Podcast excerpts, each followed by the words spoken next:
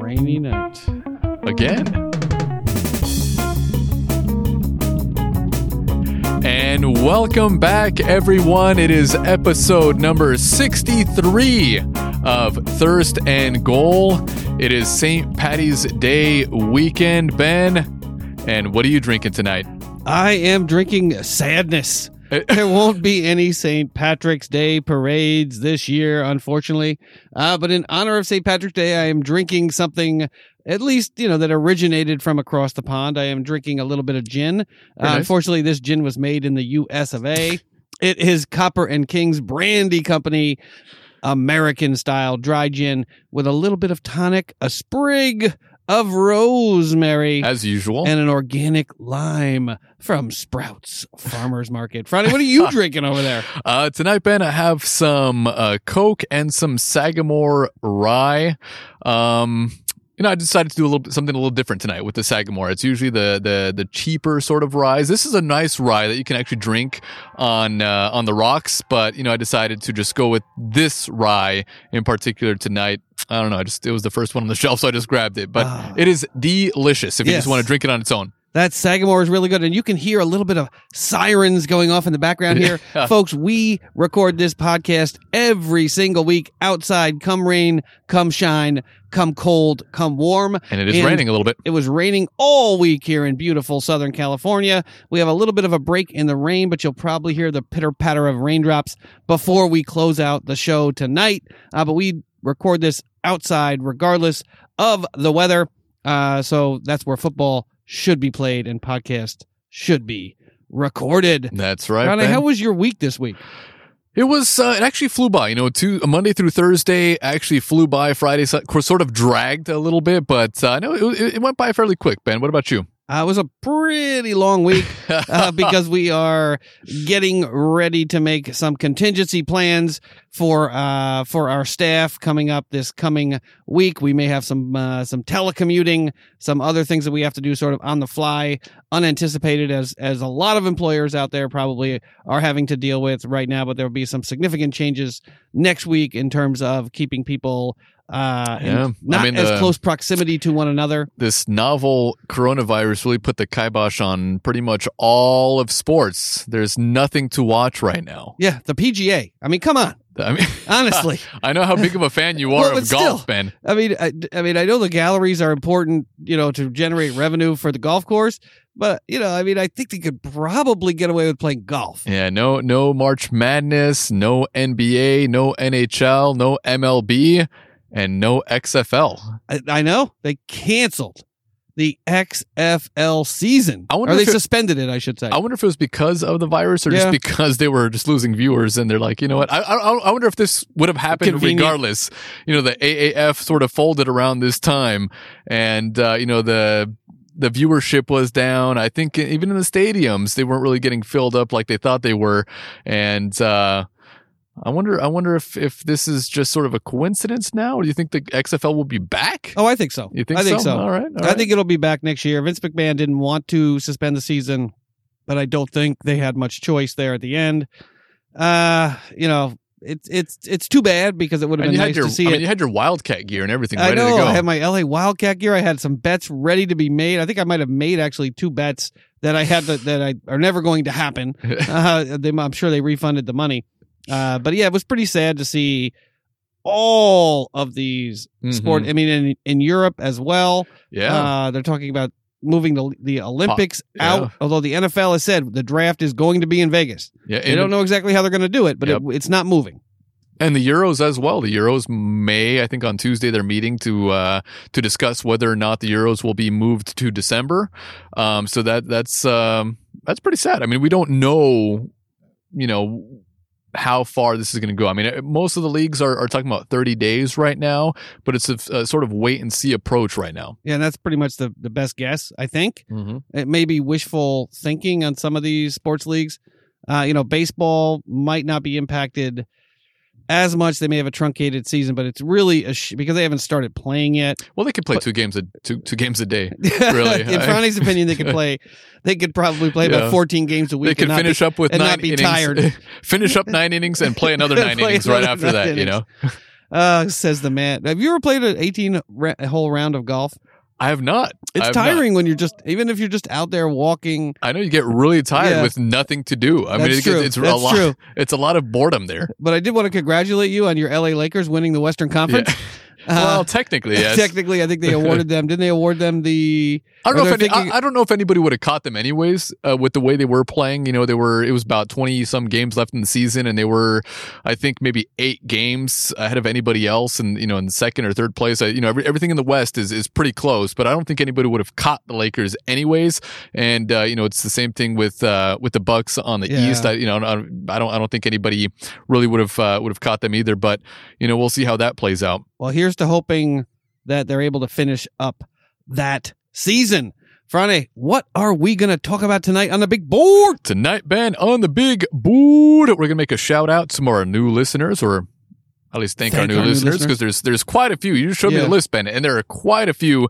Our podcast would run a little long if we if we went over all of our new listeners. We have our NFL news, Ben.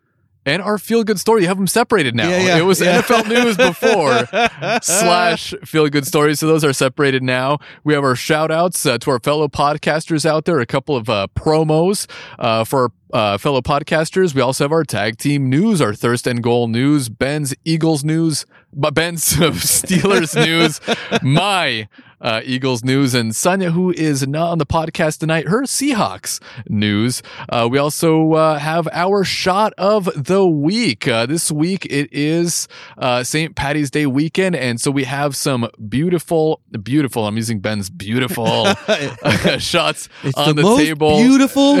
it's a fantastic shot. and they look like fantastic shots. Uh, they are the colors of the Irish flag.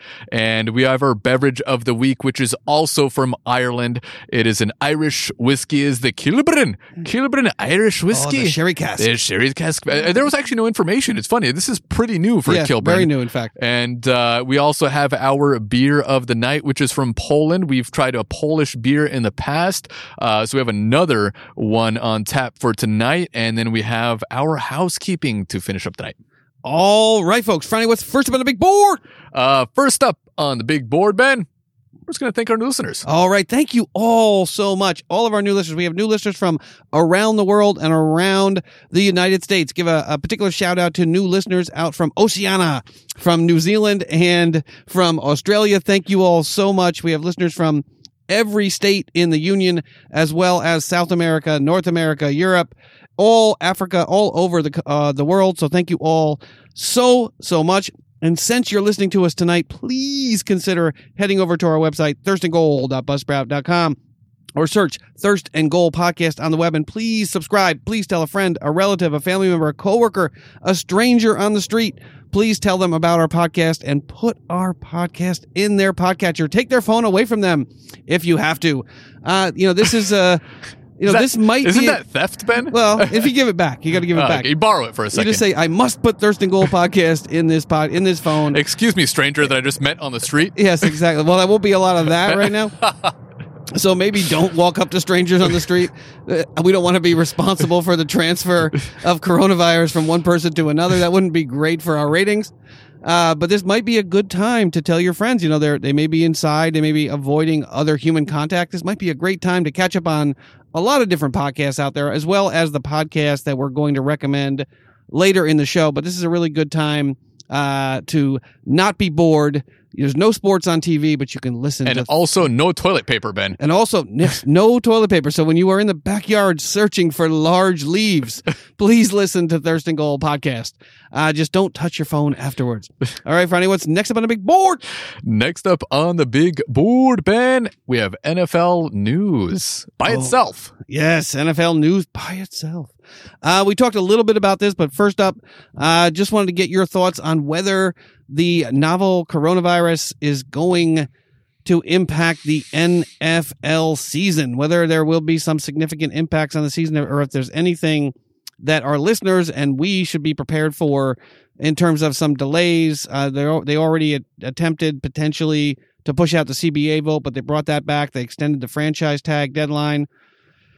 You know, they're talking about not holding, or they will be holding the, the draft in Vegas, but there will be some changes to that. But we're sitting here in March. I think, um, you know, we're going to start up activities in, you know, with mini camps and OTAs over the summer. Do you think everything is going to go off as It's- expected? You know, it's it's it it's hard to tell. I mean, right now, uh, I mean, the season is is is pretty far away right now. I mean, um, you know, August, September.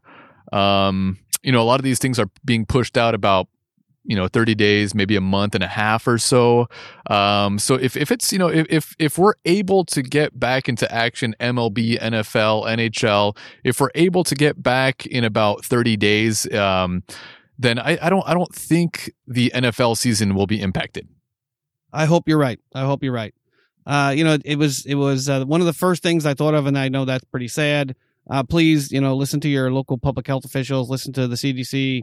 Uh, you know, take their recommendations seriously. We're, well, I'm certainly not making light of this, but that is one of the first things I I thought of when I saw that they were shutting down the NBA, shutting down the the NCAA tournament. Was oh my god, is this going to impact the NFL season? Even though it's Yeah. you know six months away. especially march madness i mean i just, I just feel bad Oh, that's for the kids in Played college all year. because they'll never get to experience the march madness tournament Yeah, and, it- and it's really a shame. Yeah, and, and a lot of the players that are even in the NBA that have been playing for you know ten or fifteen years. I mean, they remember that experience. You know, and, and and for these guys to not be able, especially the the schools that were not in the tournament for you know twenty or thirty years, and they finally made it into the tournament this year, and they're not able to play. Yeah, and it's really a shame. I mean, especially for the kids, the coaches, the parents, everyone that's involved in what is, you know, one of the few sort of true love of the game types of Even if you're not- out there. Yeah, even if you're not a big fan of basketball, you still tune in because the games are are fast and furious and they're just coming at you and there's like crazy finishes. And so, you know, it, it sucks that we'll miss out on it, but you know, the players and, and the fans, the families, it, it's just it's that, that that's terrible. Yeah, because year after year, there there's one of those moments that you never forget, uh, and it's really really a shame. I mean, the professional players are getting paid to do what they do. That doesn't mean they don't love it. Uh, but I agree with Franny. It's really a shame that these these kids and their parents and their their relatives, their family members, their friends won't be able to enjoy this Mhm. tournament with them. Uh, it's it's always an exciting time of year, as Franny said, for basketball fans and non basketball fans alike. Uh, it's it's really really a lot of fun, and it, it's too bad that we're going to have to wait another year because I don't know that there's any way Mm-hmm. there'll be enough time to play it out. Yeah, yeah. I mean, it would be great if they could find some time to do it, but um, it'd be very difficult. Uh, next up, from the soap opera department, Tom Brady is in the news again. The Tom Brady saga continues. Oh, can you believe it? But this is hot off the wire. The Tampa Bay Buccaneers are going all in on Tom Brady. Rick Stroud of the Tampa Bay Times reports it's true. The franchise that has not reached the postseason in 12 years will do almost anything to land the six time champ quarterback who has been to the playoffs 11 straight seasons. It's no secret that Bruce Arians would prefer to move on from Jameis Winston. no way. No, you think? and make no mistake, General Manager John Licht is deferring to Bruce Arians on the quarterback position when the deadline for designated franchise and or transition players comes at 11:59 and 59 seconds on Monday. Expect outside linebacker Shaquil Barrett to be tagged, barring a last-minute agreement on a long-term deal. Arians already told the news that he ain't going anywhere. Uh, but this is a really really, really interesting story. Uh, on on Tuesday of this week, NFL insider Dianna Russini told or said the Bucs are willing to give Tom Brady the things he needs, the things he wants. Some of those things he wants: control over the roster, A good offensive line. a good offensive, a great offensive line. He wants to be part of making decisions on the play calling, which was news to me. Uh, Brady wants control.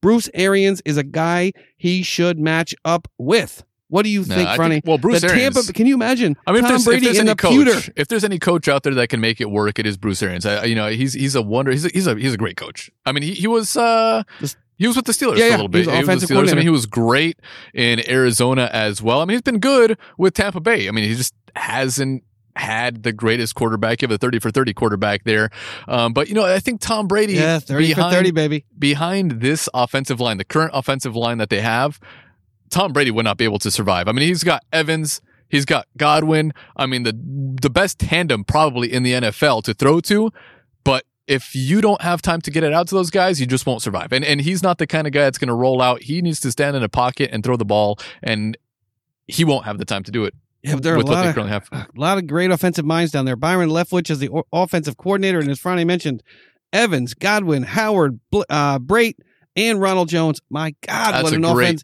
Those are some serious offensive weapons down And that's there. why Jameis had so. I was going to say Jameson. It's it's Jameson, yeah. Well, you know, it is Jameson, St. and Bushmills is two. Jameson's in the slot. Bushmills is Y is the X, and in the Y we have uh, what's another Irish whiskey? Jameson, Bushmills, and Proper number twelve. proper number 12 out there as the X receiver. Uh, but I, I think I can't imagine that Tom Brady is going to go play in Tampa. No, yeah. I, I, I mean, I, it's it's it's really hard to believe that he would go down there. I mean, I would I would expect him to go to Oakland before he would go to Tampa Bay. Even Tennessee before Tampa. I mean, that I, which but I, I don't even see. I mean, I, I think Tannehill did, did a wonderful job at the end of the season. I think Tannehill is their quarterback of the future. I, I I think Oh, I agree. Tannehill can definitely play there for another five, six, seven years. Uh, I, I really do think that he is the long term answer over there. Um, they shouldn't be looking for another quarterback right now. Yeah, and I've said, I mean, I think three or four weeks running on this show, I think Tom Brady's going to end up as the Indianapolis Colts quarterback. I don't know. I haven't heard anything year. about it. I mean, obviously, you know, there's, there's, I, I haven't heard any rumors Nope, lately. I just think it makes the most sense given what jobs are open at the moment and which so not, with, not, the, with the roster that they have with the coaching not the staff. Chargers. Definitely not the Chargers. Chargers. And that's I think Tom Brady's too smart to go play for the Chargers, the Raiders, the Buccaneers. Uh, No matter what type of great situation he might be walking into on paper, I just feel like he's too smart to get mixed What about up. that whole San Francisco nonsense? That's do you think? that's nonsense. And I have I have buddies at work that they just I want to win one Super Bowl, just one Super Bowl. we just need him for one year. I'm like he's 43 and you're going to trade away or you're going to give well they would have to trade uh Jimmy Garoppolo who you just got back off an injury this year. yeah, yeah. You're just going to trade him away I think. I mean, for a guy that might win you a Super Bowl. Exactly. Maybe. Maybe if you can protect him, and they have a great, you know, they have a good line. But still, though, I mean, you got to stick it out with uh, with Jimmy G. I mean, he, you just went to the Super I know. Bowl. It's ridiculous. You were just there, yeah. and and up until It's that crazy. fourth quarter, he looked like the MVP. But yeah, and he beat him. He beat who did he who he beat the was it the Saints in that 48 to 46 game? yeah, yeah. I mean, he, he he's he can play. That guy. Yeah, I just think he's think not a baller, but he can play. I mean, if they said you know they were going to pick up you know Aaron Rodgers for one season, okay, all right, I could I, I could Well, see yeah, maybe yeah. trading Jimmy G away to pick up Rodgers at this even at this point in his career, hmm but to pick up a 42, 43 year old Tom Brady And then and what's trade your away future? your franchise quarterback yeah, what's your future going to look like then? You know, when you know you're probably going to be playing, you know, if all goes well, either Ben Roethlisberger, I hope, or or uh, Patrick Mahomes in the Super Bowl next year. Mhm. Uh, the AFC got you know is much stronger at the or top Sam end. Darnold, man. I mean, you're you're a huge. Oh yeah, I mean you could be playing Sam Darnold and Le'Veon Bell, uh, you know, unless they make some coaching changes in New York. Uh, but but I think I think that rumor is is insane. I, I think I think so too. I think so too. But going to Tampa Bay, I don't see it happening. I mean, I, I'm, I'm sure they have a lot of interest in getting him. You know, I'm sure Bruce Arians would love to coach him. Uh, well, I mean, Tom Brady is sort of a coach himself at his age. He's not much younger than Bruce Arians, actually. But Yeah, uh, I, I just I just don't see him going to Tampa. Yeah, I I, mean, and, and to call his own plays. Yeah. I mean, it would be really interesting to see what Tom Brady is like calling, you know, a, a good All right, Mike. chunk of their stuff. All right, Mike. Just run straight, and I'll throw you the ball. Yeah, exactly, exactly. Yeah, I'm not sure what his arm strength is anymore either. I mean, he was he was He wants a deep threat. Yeah, well, I mean, he's got to throw it deep though. Yeah, that's true. I mean- and it's not what he's been doing for the last few years. exactly. Last few years has been those quick, Quick, quick, quick, quick, quick. Uh, but I agree with. I mean, we have we've been agreeing too much the last. I should Yeah. I should disagree with you. I disagree. Yeah. He's going to Tampa. Tampa Bay. He's going to be the next The next quarterback of, Of the, the- Tampa Bay Buccaneers. playing with Byron Leftwich and Bruce Arians. uh, but uh, yeah, I'm also interested to see what happens with um, with Winston. Uh, you know, if the you know the if the franchise, I think they extended the deadline. We'll we'll talk about that in a little bit. But I'd be really interested to see if they franchise Winston. But next up, they might be desperate enough to do so. I mean, right now, if if they can't get Brady, they they might have to. Actually, thirty-three million dollars. yeah. Well, for Jameis Winston. Well, it's, I mean, it's is- thirty is- interceptions, thirty touchdowns, thirty-three million dollars a year. yeah. But is is is uh, Jameis any better or worse than Dak Prescott? Uh, he's worse than Dak Prescott. Yeah. Yes, because of the interceptions. Well, I mean, there there there is that, but I mean, you know, Dak also plays behind a great offensive line. He also has a better running back. I mean, obviously he does have, you know, the best, you know, duo at, at, at receiver pretty much. But, uh, you know, I, I'm, I'm not sure, you know, if you're going to pay, if, if the Cowboys are considering paying Dak, you know, uh, 33 or so million dollars or whatever it is, why wouldn't the Tampa Bay's pay uh, Ta- Tampa Bay's Tampa Bay pay The Tampa Bays. Tampa Bay Rays?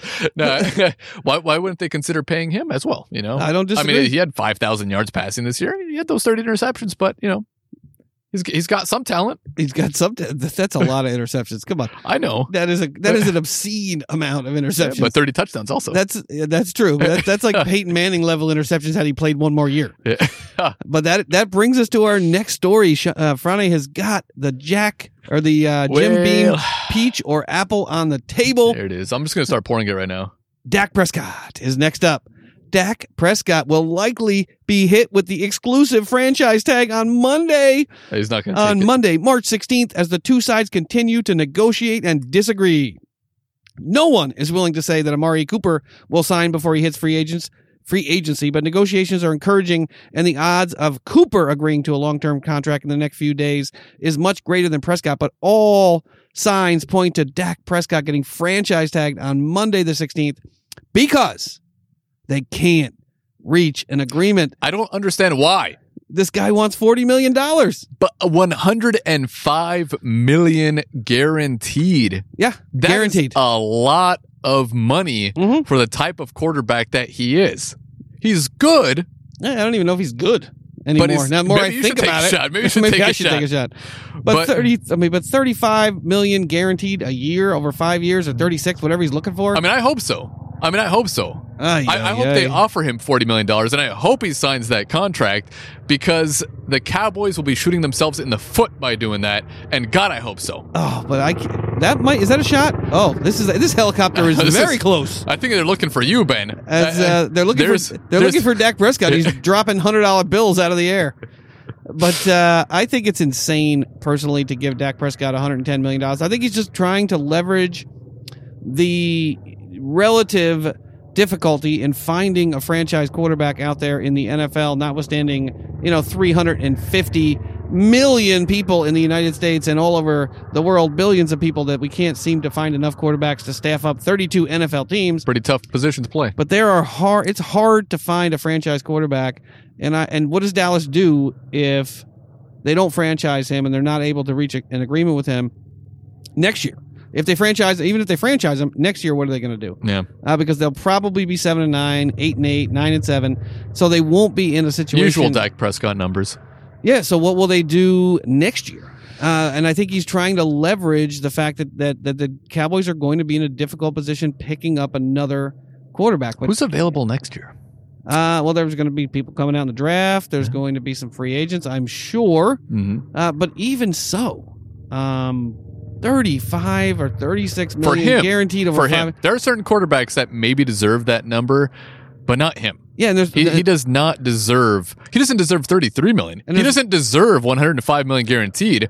He's the kind of guy that would maybe, you know, around seventy five. I, I would say guaranteed. Whoa, that's guaranteed. way low. Guaranteed That's- seventy there's no but I've way. been saying for There's a while no now way. that he deserves somewhere between twenty five and thirty for the type of quarterback that he is. Once you go above thirty, you're talking about Russell Wilson type players or Yeah. Ben Roethlisberger yeah, yeah, type players, guys that have won the Super Bowl, guys that have been there. Uh, Dak Prescott only won one game, and it was given to, it was handed to him by the Seahawks. yeah, that's true. I mean, it, it, it, it makes absolutely no sense, and he's only been this good, as good as well, mediocre, because of that Mediocre? offensive line, because of the offensive line, and really- because he has a good running back or a great running back. I don't disagree. We have a helicopter flying Yeah. Very, very close. Should, should, we, should we put it on hold for just a second, Ben? Yeah, we're gonna put this podcast this- on, a, on a quick hold and see where this helicopter is off to. Yeah.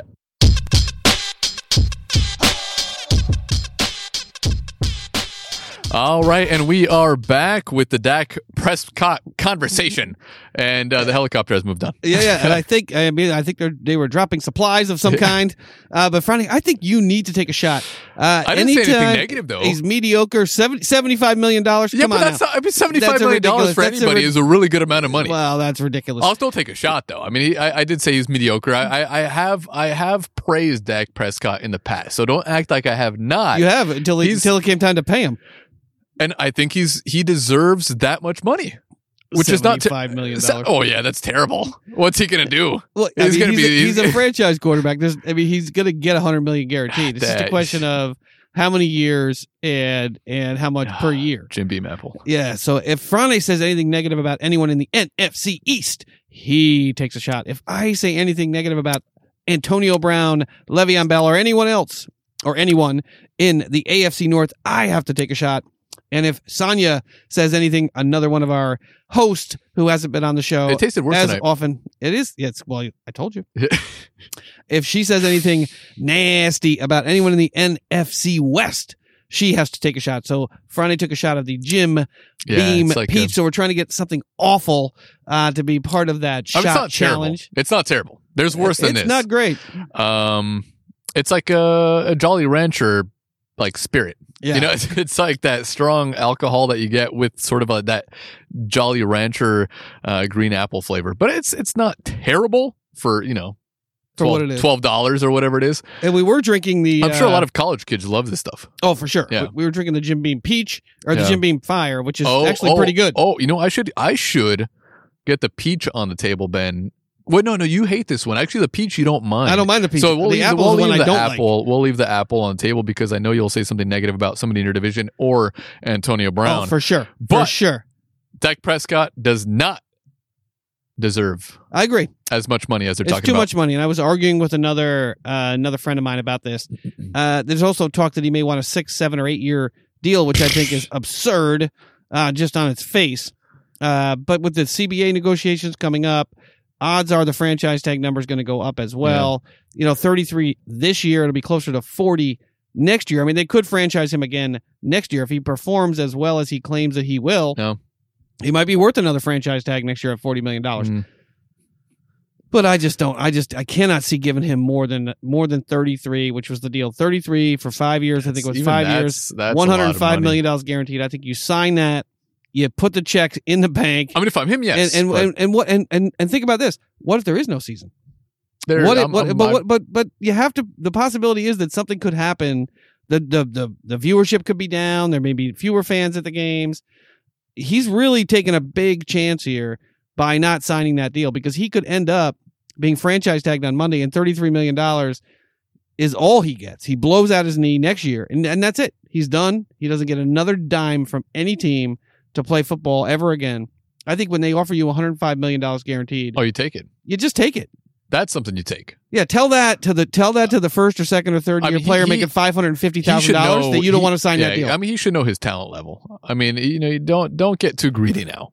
You know, you're you're you're not Aaron Rodgers. You know, you're you're not Ben Roethlisberger. What what Ben Roethlisberger was and what he might be next year. maybe, uh, or rubber bands or in his arm now. Or, or Russell Wilson. I'm I'm glad that the Eagles were ahead of the game and they just sort of they signed a contract and it was for a decent amount of money. It was, you know, between 27, 28, 29 million dollars over the life of the contract, which is what Wentz is worth. I also don't think Wentz is some amazing quarterback. I mean, you know, I'm, I'm you know, I'm not saying a lot of nice things about Dak Prescott, but it's not like I think, you know, being an Eagles fan, I don't think, you know, Wentz is worth 33 or 34 million dollars either.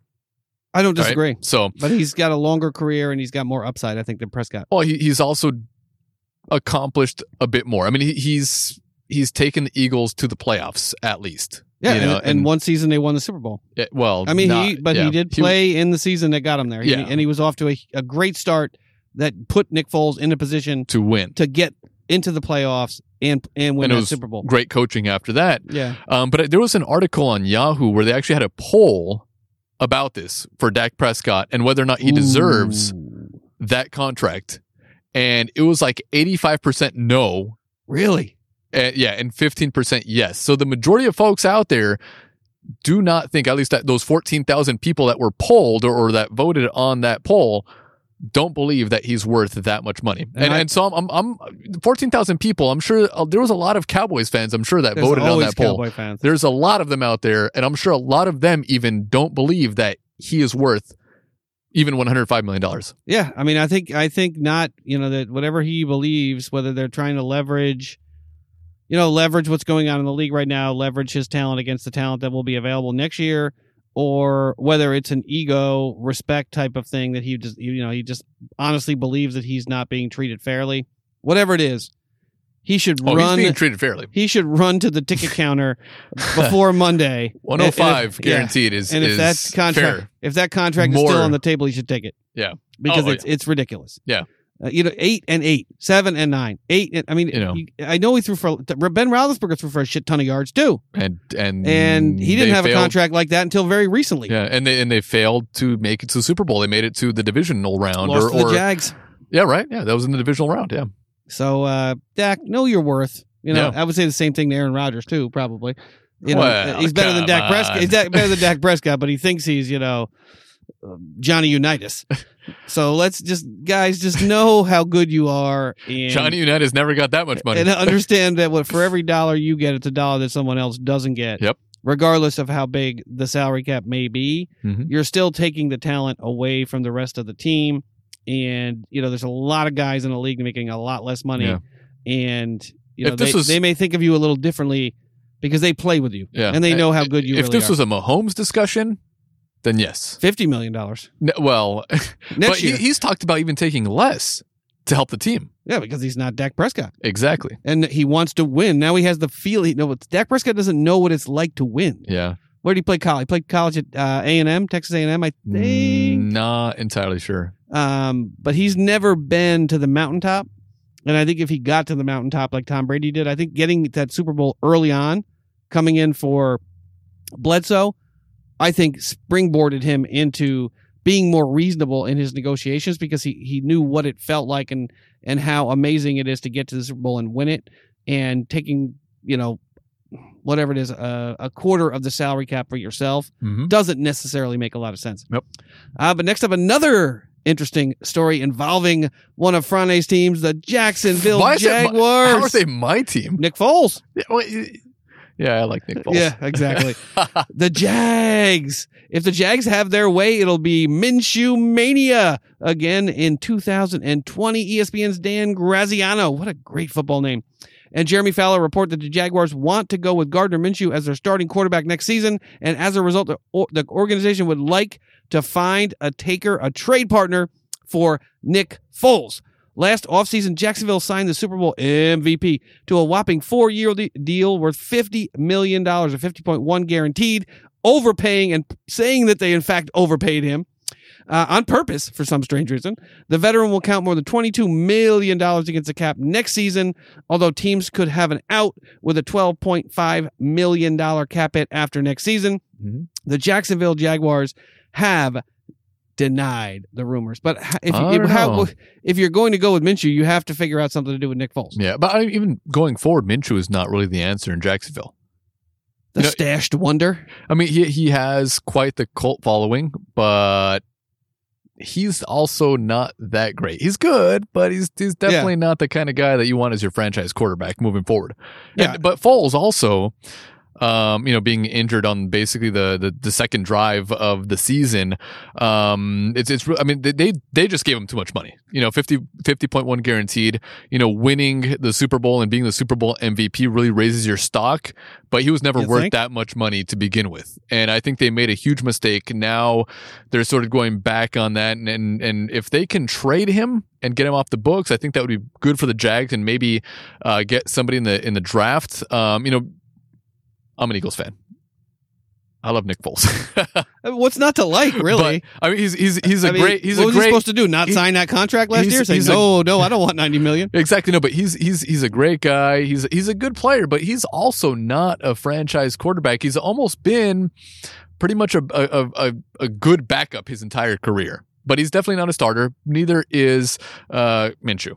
Yeah, and it's going to be interesting. I I mean, I understand why the Jags would would deny this rumor if it's true, because it shows their poor decision making and it just shines a light for all the world to see that they're, you know, that they're they made a poor decision and now they're about to make another poor decision. You know, if I were them, I would just start Nick Foles next season and hope for the best because I don't think Minshew is the guy moving forward and he belongs in that backup role. And if Foles flounders, then you throw Minshew out there again. He's making no money. Hope for the best. But to trade Nick Foles, you know, unless you can get a lot of capital back, and I don't know how you would do that with him coming Yeah, off a I don't huge know injury. what teams would actually trade for Colts again, him. Raiders again, Yeah, I, I, it'd be it'd be, it'd be really difficult to get rid Tampa of him. again, Yeah, uh, because they all need, you know, they all need a solid quarterback. But that that kind of money, you know, twenty two million dollar cap hit next year. I just feel bad for Nick Foles because he just sort of he sort of got stuck in his in his odd situation and then got got injured first game that he was on the field. Wait, did he come back? And he came back later in the year. he came and back stunk and, it up and, too, yeah, didn't he? he, he was pretty. Yeah, he's terrible. I mean, he he threw like three interceptions and in that first game back, and I think maybe he played the second game after that. But Minshew went in and, and kind of you know took over from there on. Um, but I mean, if they can get rid of him, good for them. Good for, good for the Jags if they can trade him. Um, but I don't think they will. I don't. I don't think there's a, a, there are enough teams out there that are looking to pick up Nick Foles right now. Yeah, and it's too bad because I mean it's hard to know how good he really is. I mean it is the Jags, so you know they got they got lightning in a bottle that year that they beat the Steelers in a divisional round, but I don't think they're that good, and I don't think they're particularly well coached with Doug Marone.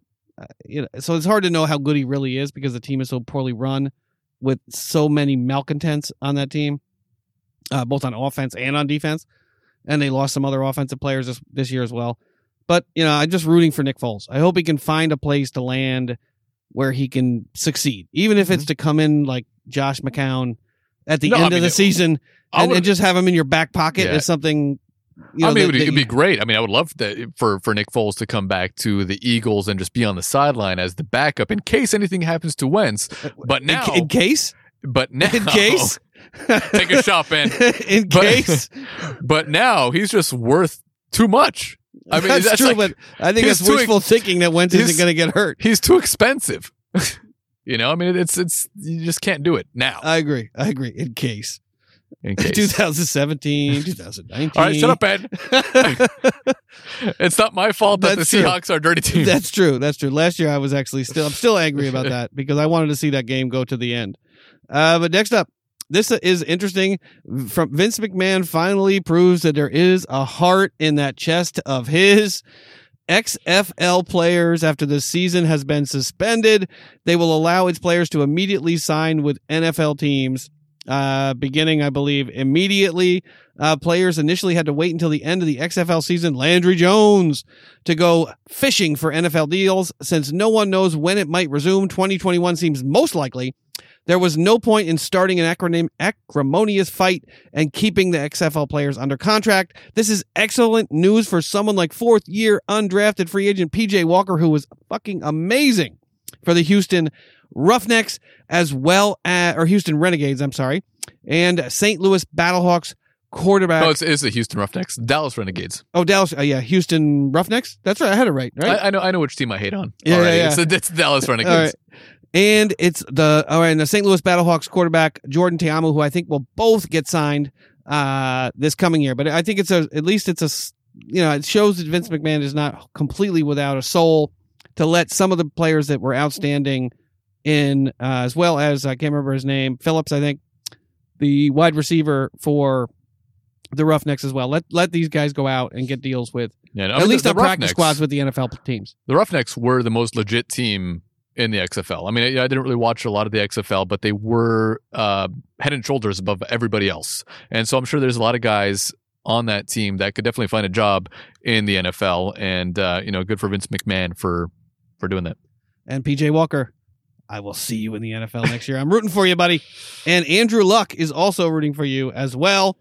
Uh, we had a little bit of a, an update on the NFL collective bargaining agreement. The deadline for the players' ballots was this evening, or is this evening at midnight, I believe.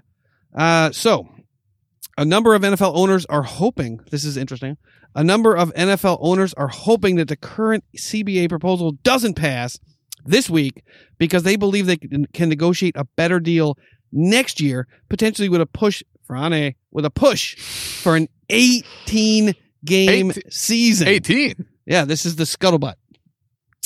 I thought it was 17. Uh, yeah, but they're hoping that if this, if this fails and they play under the old deal this year, that next year they'll have even more lever- leverage to push for an 18 game season. Damn. Uh, the owners' vote on the new CBA was not unanimous. While there are some owners who are ready and willing to treat the players as partners, other others want to squeeze them as hard as possible with the expectation that the players cannot endure a work stoppage. Cowboys owner and general manager, God, it just sounds weird. General manager Jerry Jones is one name that has been mentioned as less than enthusiastic about the new CBA proposal and willing to push for an 18 game season immediately. Jerry Jones. If the players fail to shocking. yeah, if the players fail to ratify the new CBA, at that point the owners can either lock out the players or impose the last best offer as the New York rules pending the finalization of a new deal. This would essentially dare the players to strike, and the NFL players historically have been rarely benefited from work stoppages. Too many players need to play to support their families because Aaron Rodgers and Russell Wilson make all the money and will end up crossing the picket lines. That's the exact scenario that played out in 1987 when work rules were imposed by the league. The strike failed, and a lawsuit was filed that challenged the work rules, and a new CBA did not become effective until six years later. But Hmm. what do you think about the players trying to, you know, or the owners hoping the deal fails so they can push for 18 games next year? That seems Uh, crazy to me. I mean, even 17 seems crazy right now, you know, because I was happy with the way Jerry Jones right don't now. give a shit. Yeah, no, I apparently. mean, well, you can he's line- Vince McMahon. Yeah, he, yeah, yeah. He, he's definitely Vince McMahon. I didn't see enough blood out there, Superfly. Next time, I expect to see more blood. I want to. I want to be nine and nine next Yeah, yeah, season. yeah. Fuck eight and Dak eight. Prescott. Uh, I want Dak Prescott to win nine games, Yeah, but I also yeah. want to lose nine games as well. Um, I mean, Jerry Jones. Jerry Jones is. is uh, But I think do I need to take a shot if I call Jerry Jones a piece of it- shit? Yep. Jerry Jones is a piece of shit. Yeah, and yeah, I'm yeah. going to take a right, well, shot, and that I'm sure a lot of Cowboys fans feel the same way as Yeah. I do. That's your second shot, so I'll take one with you. I'll take one with you. because you this time. also agree that he is. He, in- well, he come on. I mean, I mean, he's just lining that, his- That's that, he's that's, lining that's his Jeff Bezos. pockets. He's lining his pockets with billions of dollars as it is right now. What's an extra 500 million when you already have billions in your pocket? It is ridiculous. But that's some Jeff Bezos, like, uh, what was the guy's name in uh, Wall Street? Gordon Gekko. That's some Gordon Yeah. Gekko shit right Yeah. there. Like, buy the airline and fire everybody. I mean, he don't give a shit. He's like, he's like, these guys are going to starve. We want 25 games. They'll be living on the street. That's what I'm don't- talking about. That's what we've been talking about, He though, Ben. yeah, but he don't give a shit. He's like, these guys can't afford this. Where is the end? You know, you add a 17th game. The following year, there, you know, or, or if, if it passes, they would they, would- they wouldn't be able to do it the following year. But the next time the CBA rolls around, it's like okay, an 18th or 19th or 20th game. Like, where does it end? These guys are be playing 82 games, Yeah, yeah, like yeah. an NFL season. They'll be playing every single fucking day. Yeah, and he's the only guy in, in actually in the in the current CBA because he negotiated it way back when. Uh, it's just a He looks continuation. like he was way back. he when. has he has he's the only team that has his own marketing and memorabilia and whatever you call it the uh, the the jerseys and all that shit. Mhm. He's the only he's carved out from all the other 31 teams. He gets all the revenue from all of uh the equipment sales, the jersey sales, the you know the hats, the scarves, all that shit. He gets his own cut of all of that. Yep. I think it's ridiculous. I think the players should sign this deal. Uh big argument I had in the office this week about it. I mean, you got someone making $550,000 and you're telling them you're going to get $100,000 more next year, $100,000 more the year after that, and $45,000 for the next 7 or 8 And then when years. you blow out both knees, we're not going to cover you. uh but those how can they how can they not sign that when you have people like Dak Prescott holding up a contract but for the difference between 105 million and 110 million dollars guaranteed when those players won't even make 5 million dollars in their entire career. Mm-hmm. Uh, that's why I think this CBA will pass. I think the players tonight are going to ratify it, and Jerry Jones won't get his way. All right, we're gonna take this shot. He's a I'll just say. Antonio Brown's a douchebag, just uh, just so I have to take this shot because he'll be playing for the Cowboys probably. You Well, watch, you watch where he ends would, up. uh, that would be great. You watch where he ends I up. I would love to see him put on a Cowboys jersey. Amari Cooper and an- Antonio Brown. An extra headache over there. oh God, Yeah. shot time. Nine and nine season. Oh, that's gross. Well, That's pretty terrible. I will be slurring my speech shortly. it is St. Patrick's Day That is true. weekend. It doesn't. and there are no parades. It's uh, it's no different from last St. Patty's Day, right, Ben? Yeah, we got a little loaded last St. Patrick's Day. We had some Guinness, we had uh, some Scotch, we had some whiskey, Well, it's still waiting we for had us. the whiskey's still waiting we for still us. got the uh, the Irish flag shot and also the Kilburn. Oh, the Kilburn the looks good. well. That Kilburn looks good. Uh, Peaky Blinders. They only drink Irish whiskey on Peaky I, I just I really need to start watching that. Ben. yeah, you do. You will I've, love I've heard it. so much so much good stuff about I mean, that show. especially with the uh, not the self quarantining, but you know, not leaving the house for you know for no good reason. hmm Uh, I think if you start watching If that, you're if you're unable to leave your house, if you just want to chill at home, not go to the bars, me and Ben highly recommend Islay Scotches. oh, for sure. Yeah. Get yourself Yeah, a yeah. nice Laphroaig or an Ardbeg or a Lagavulin and just sit back and relax and, you know, Listen save as much podcast. TP as you have. Yes, exactly. Left over. Uh, I ordered my uh, I ordered my bidet uh, attachment for the toilet. You know, you never know what might happen, folks. Uh, That's true. it's only cold water, but we'll see. Uh, but might you know, be refreshing. you never know what might happen if we uh, kick it. You might like it more. paper. You might like it more than actually wiping your ass. Yeah, I might I might never come out of the bathroom. Stuff. Yeah, I know. That's true. Yeah. Uh, next up, Drew Brees is full of shit. well, that's my reading of this story. But Drew Brees has already announced that he plans to play in 2020, and he is reportedly willing now to accept a below market contract, Dak Prescott, with the New Orleans Saints, according to Ian Rapoport of NFL.com. Super Bowl champion Yeah, Drew Brees, by the way. exactly. What was that, 2006, I think? Nine. Uh, that likely means something in the range of 25 Six. million six. dollars per year. I think it was 2006. I thought 2006 was the Colts. Uh, it might have been. Yeah. It was right around that No, time. not the Colts, but yeah, no, the Colts. Yeah, the Colts. Yeah, you're probably Bears, right. I think. It was right around that time. somewhere around there. Uh, 25 million, which is a huge chunk of change, but nevertheless way less than he would command on the free agent market. The Saints are near the bottom of the league in available cap space in 2020, and Brees is undoubtedly hoping the team will use savings from his signing to bolster the current roster. At this point in his career, the 41 year old QB is at least motivated by the opportunity to bring another Super Bowl trophy home to New Orleans, Dak Prescott, as he is by his bank account. But that is a class act right there. I think I think it's it's kind of a face saving move by him because I don't think the team is willing to give him thirty five million dollars Well, for a yeah. couple years or sixty Yeah. million for two. especially after this Uh, past season. So he gets to take the high road here. Mhm. Uh, but it, but but assuming there is some team out there that would be willing to give him thirty plus million dollars to play next year, you know, this is kind of a classy thing to do late in his career. Take less money than he could get on the open market Mhm. and help help the Saints. What do you think? No, I completely agree with you, Ben. I mean, if if this season he had played the entire season without being injured and he still played at the same levels that he did in the past, then I'm sure there would be a lot of teams lining up to sign Drew Brees.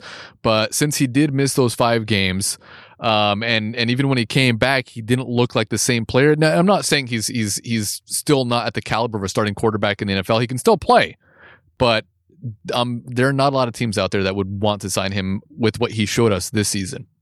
Yeah, I agree. I mean, and it does give them an opportunity to pick up a couple more players on offense. Oh, yeah, definitely. Maybe help out the offensive line. Yep, they still have With to some reserve uh, players. you know pay off the refs a little bit. Yeah, yeah, pay off the refs, and, and it's a little bit of money to pay off the defensive players for dirty hits. Yeah, You yeah. know, should Sean Payton's slush fund. But I mean, it would be it would allow them to. It's probably a saving them eight million dollars, which can go a long way in helping that team Yeah. get a little bit stronger. They were pretty strong last year.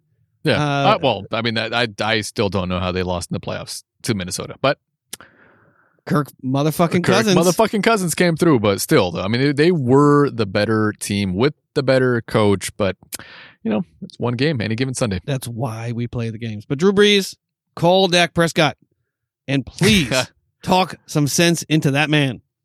Uh, next up, as we mentioned earlier, the NFL Players Association and NFL Management Council have agreed to extend the franchise tra- tag deadline to this Monday, March 16th, according to Adam Schefter of ESPN. Uh, initially scheduled to close this Thursday, this past Thursday on the 12th. The deadline has been extended uh, until the 16th. A few players have already been franchised thus far, uh, but we're we're hoping to see Dak Prescott get franchised. Uh, but there have been there have been a few players that have been franchised, and uh, like uh, and we'll get you those names uh, at some point. Uh, Fran- Hunter Henry was franchised by the Chargers, and the Ravens franchise tag uh, Judon as well. But there haven't been a lot of franchise tags issued thus far. We expect that most of these will come out on Monday. Yeah, what do you think about Hunter Henry though? Hunter Henry, I think that's a good, solid, you know, franchise. I mean, that, that's something Yeah, you definitely want to keep Yeah, I think on that team. He, he's he's one of the best or one of the better tight ends in the league. Yeah, and I think Yeah. tight ends have been coming increasingly hard to come by these days. And I think that's a really smart move. They, you know, they're going to sign Melvin Gordon probably. I don't. I think they'll. I don't. I w- wouldn't necessarily sign him. He, he finished up the season kind of strong, uh, but at least they'll they'll have a solid tight end and Yeah. a lot of really good weapons on offense for Yeah. whoever their I mean, they want they want year. they want Hunter Henry there because that's where Tom Brady is going to go. Oh, You know, Tom- Lord, Tom- good lord, Tom Brady loves his tight ends. he loves his tight ends, but the Chargers, Gronk and one of the Hernandez. most poorly run franchises on the planet. Oh, well, I'm saying. All right, Yeah. Well, I did place a little wager that he's going to go to the Colts.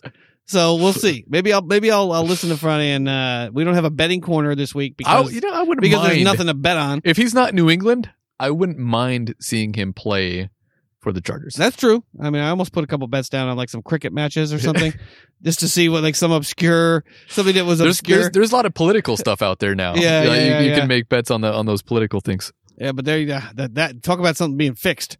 I think that's you know that's like Vince McMahon would be proud of what's going on in politics right now. Uh, but next up we have the top. We uh, Franny and I have been going through uh, for many weeks now, going through the players that were on the NFL 100 list uh, that led up to this pri- or the that uh, uh, this past season. I'm It- just looking at the agenda, Ben, and I see one of the snubs, and I am pissed off. You're oh oh yeah yeah, and you should be Yeah. pissed off. Yep. You should be pissed Yep. off, especially when you see it. Yep. So we've gone through the NFL listed their top 100 players of all time: Bill Belichick, Chris Collinsworth, all coaches and players, and and a whole bunch of folks that uh, that have a long history in the NFL. Pick the top 100 players. We've done the quarterbacks, the wide receivers, the running backs, and the linebackers. So we're up to the safety position, and. Uh, the according to the NFL, the top six safeties of all time are Jack Jack Christiansen, uh, with his flat top from 1951 And through 1958 what's he doing in that picture? hanging out with James Dean in this picture, apparently. uh, Ken Houston, 1967 and 1980, Washington Redskins. Ronnie Lott, that's a no brainer. Mhm. Uh, San Francisco, 1981 to 94. Ed Reed, another no brainer. Uh, 2002 to 2013. Emlen Tunnell. 1940, oh, a color picture from 1948 to 1961. That must have been later colorized. It's It's colorized. colorized. Actually, that, that's photoshopped right there. because Jack Christiansen is in is definitely in a black and white. Looks like he's uh, playing on a ranch in Oklahoma in that picture. Uh, Emlen Tunnell, 1948 to 1961, and Larry Wilson with a single digit number at uh, safety, 1960 to 1972. That uh, maybe was the St. Louis Cardinals back then. I'm not sure, uh, but Tunnell looks like he played for Detroit. Although I could be wrong. It's just a blue jersey. But uh, what do you think of those names and some of the snubs that we've that we've No, listed as our snubs? I think Jack Christiansen could easily be replaced by Troy Polamalu. I don't know how Yeah. you do not have Troy Polamalu on this list. I, I, I it's have ridiculous. No idea. I mean, we the, the snubs that that Franny and I put together were Troy Polamalu, Brian Dawkins, No, the I most beloved player in Eagles that. I history. understand that. You know, you know, being an Eagles fan, he is one of the fan favorites. If you ask an Eagles fan who their favorite player was, they would say most. The majority would say Brian Dawkins. Yeah, and we had a poll last year that that uh, from the Philadelphia, uh, one of the big Philadelphia papers, where he was he was listed as number one all Yeah. time. And I love the guy. He's great for the Philadelphia Eagles. John But Lynch. Troy Polamalu. yeah, I mean, I don't know how Troy Polamalu is don't- on this I list. don't- Played for 12, 13 years.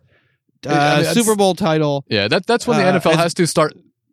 Well, stop being or try to stop being so smart and add these guys that are in black and white pictures because I know Jack Christiansen is not better than Troy Polamalu. Yeah, I mean, especially in the, with whatever pose he's got going. on I there. don't know what that is. But yeah, I mean Brian Dawkins, John Lynch. Uh, you know, Mhm. say what you will, but Mhm. I think John Lynch, you know, could be on the cusp of being on this list. Steve Atwater, for God's sake, Steve Atwater was one of the most intimidating safeties to ever play in the NFL for a great team in Denver. Donnie Shell of the Pittsburgh Steelers should be on this list. Eric Berry, No bias. no bias, no bias. There, but you know, come on, Donnie Shell is an amazing safety. He was the precursor to Troy Polamalu for the Pittsburgh Steelers.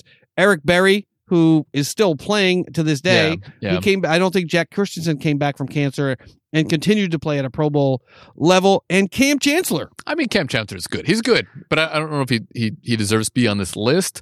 But definitely, but I could, re- I mean, replace I, Larry was, Wilson. I, was just looking at this, you know, before I even mentioned this, and I'm just looking at Troy Polamalu. is not was on a this list. snub. I Yeah. thought these were the guys that were on no, the no, list, no, no, no. No. And this is a snub. That Yeah. that I that think- that's disgusting. Yeah, Polamalu should definitely, Yeah, definitely be Yeah. on this list. and he has some great shampoo commercials. God damn it! you really like those shampoo, especially he's letting the gray come no, in. especially the he's most letting the gray come in. the most recent one where it's him and um uh who else was it? God, I can't remember the name now. oh, I don't even know this. Another player in the commercial. It's yeah, not. I- I- it's not. It's not Because his hair is uh, so big, I couldn't remember the yeah, other yeah, player. Yeah, I, it's I not. don't know, but but those those It's commercials. not the guy from uh, the linebacker Clay Matthews. Was it Clay Matthews? No. I'm just Uh, trying to think of long-haired players. Was it? Was it? I can't remember now. I can't whatever. think of too many long-haired but I, players. I love those commercials though. oh, for sure, for sure. Oh, that. Oh, we have some coaching changes. We uh, you want to go through the coaching changes? Sure. Some of the coaching changes Sure. for uh for some of the teams. We were going to do this last week, uh, but we want to give you just a quick rundown as we come up on on the NFL draft next month. Uh, starting with the AFC East, Buffalo Bills made essentially no changes. Uh, the Miami Dolphins, the changes that they made, Chan Gailey is in as offensive coordinator. John Boyer is in as defensive coordinator for the Miami Dolphins, but they kept Brian Flores as their head coach. Any thoughts about the Dolphins? Nope. They will be bad. That is what we Yeah. know for sure. Uh, New England Patriots, what do you think? They made really no changes. McDaniels is back. Belichick is back. And it's possible that Steve Belichick and Jerod Mayo will be the top assistants and D coordinators uh, this upcoming season. Uh, it's it's enough just to see Steve Belichick's haircut on the sidelines in an NFL game. His son is an odd duck to be sure. This one shocked me uh, as I was going through this, you know, throughout the offseason. There are no changes for the New York Jets. Gase is back. Uh, Dowell Loggains is back. Greg oh, Williams oh, Williams was it Patrick back. Mahomes? Pat, that was Patrick Mahomes in that commercial. Oh, oh it was man. Patrick Mahomes. I, I, I was like, Patrick Mahomes is too young to be on these commercials. no, he's got two. He's got State Farm. Now he's got Head and Shoulders. Oh man, I was like, I, I, I, you know, I was thinking Patrick Mahomes, but I'm like, this guy's is, this guy is way too young for those commercials. But Yeah. I guess it was him. All And right, That's why he's making the big bucks. all right. The Jets make no changes, Ronnie. That as poorly as they played all season last season, the Jets have made no Yeah, changes I to mean, their it's like- staff. Last week we questioned, you know, hiring Adam Gase, and I still question it. I don't know why that guy, especially after his run Oh yeah, yeah. last, well, the year before Yeah. with the Dolphins, why is he the coach of the New York Jets? I have or no the New York idea. Jets. And they I have, have no idea. seventy. Count that's them. that's Count it. ridiculous. Seventy years of coaching experience between them, Ah. and that's what they accomplished last year. Last year they had sixty-nine years of coaching experience, sixty-eight years. Uh, the Ravens made no changes. Uh, Don Wink, Martin, uh, Martindale. I think he re- is he going to retire? I think he retired uh, at some point later on in the season. Uh, well, well, Marty Mornhinweg was with them as well, right?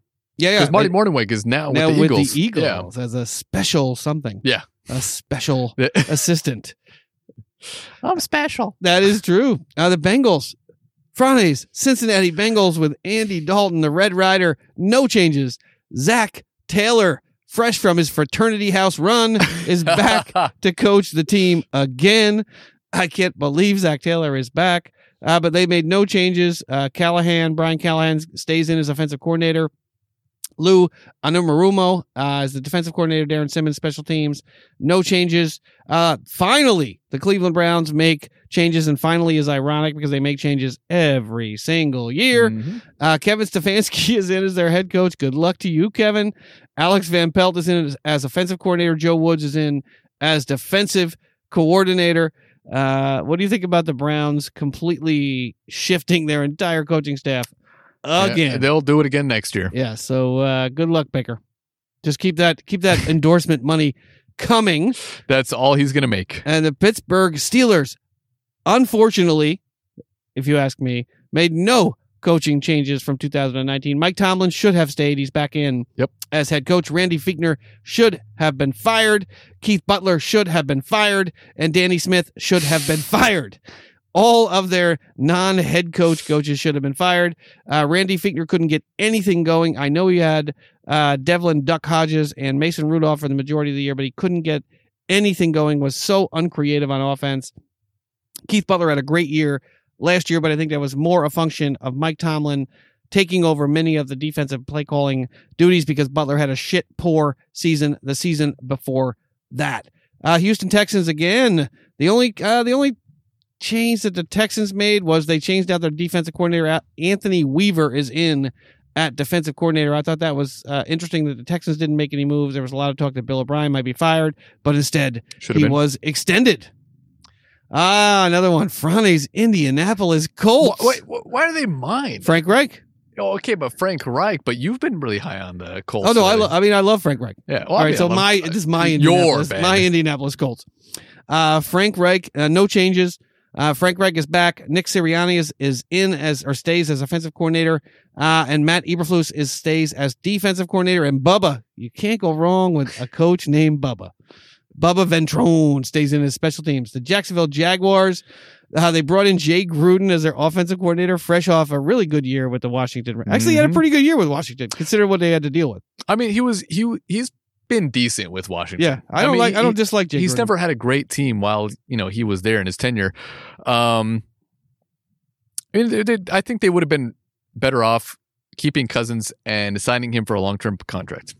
That is true. Alex Smith Just saying. is well. Alex Still Smith coming wants to play. Still he wants off- to play. Yeah, yeah. I mean, I hope he does. I, mean, I I hope he does. Doug Marrone. Oh my god. Jacksonville Jaguars. 74 combined years of of NFL experience. I don't know if that bodes well for them. Uh, Tennessee Titans. Uh, uh, defensive coordinator Dean Pees retired, and uh, they uh, d- d- d- d- they don't have a. Did they hire? a I don't think they hired a defensive coordinator yet. Um, so Tennessee Titans, uh, and they're going to go with Mike Vrabel, who was caught FaceTiming with Tom Brady, which turned into a thing for no good reason. Uh, Denver Broncos, uh, Pat Shurmur, fresh off an amazing season with the New York Giants, is in as offensive coordinator.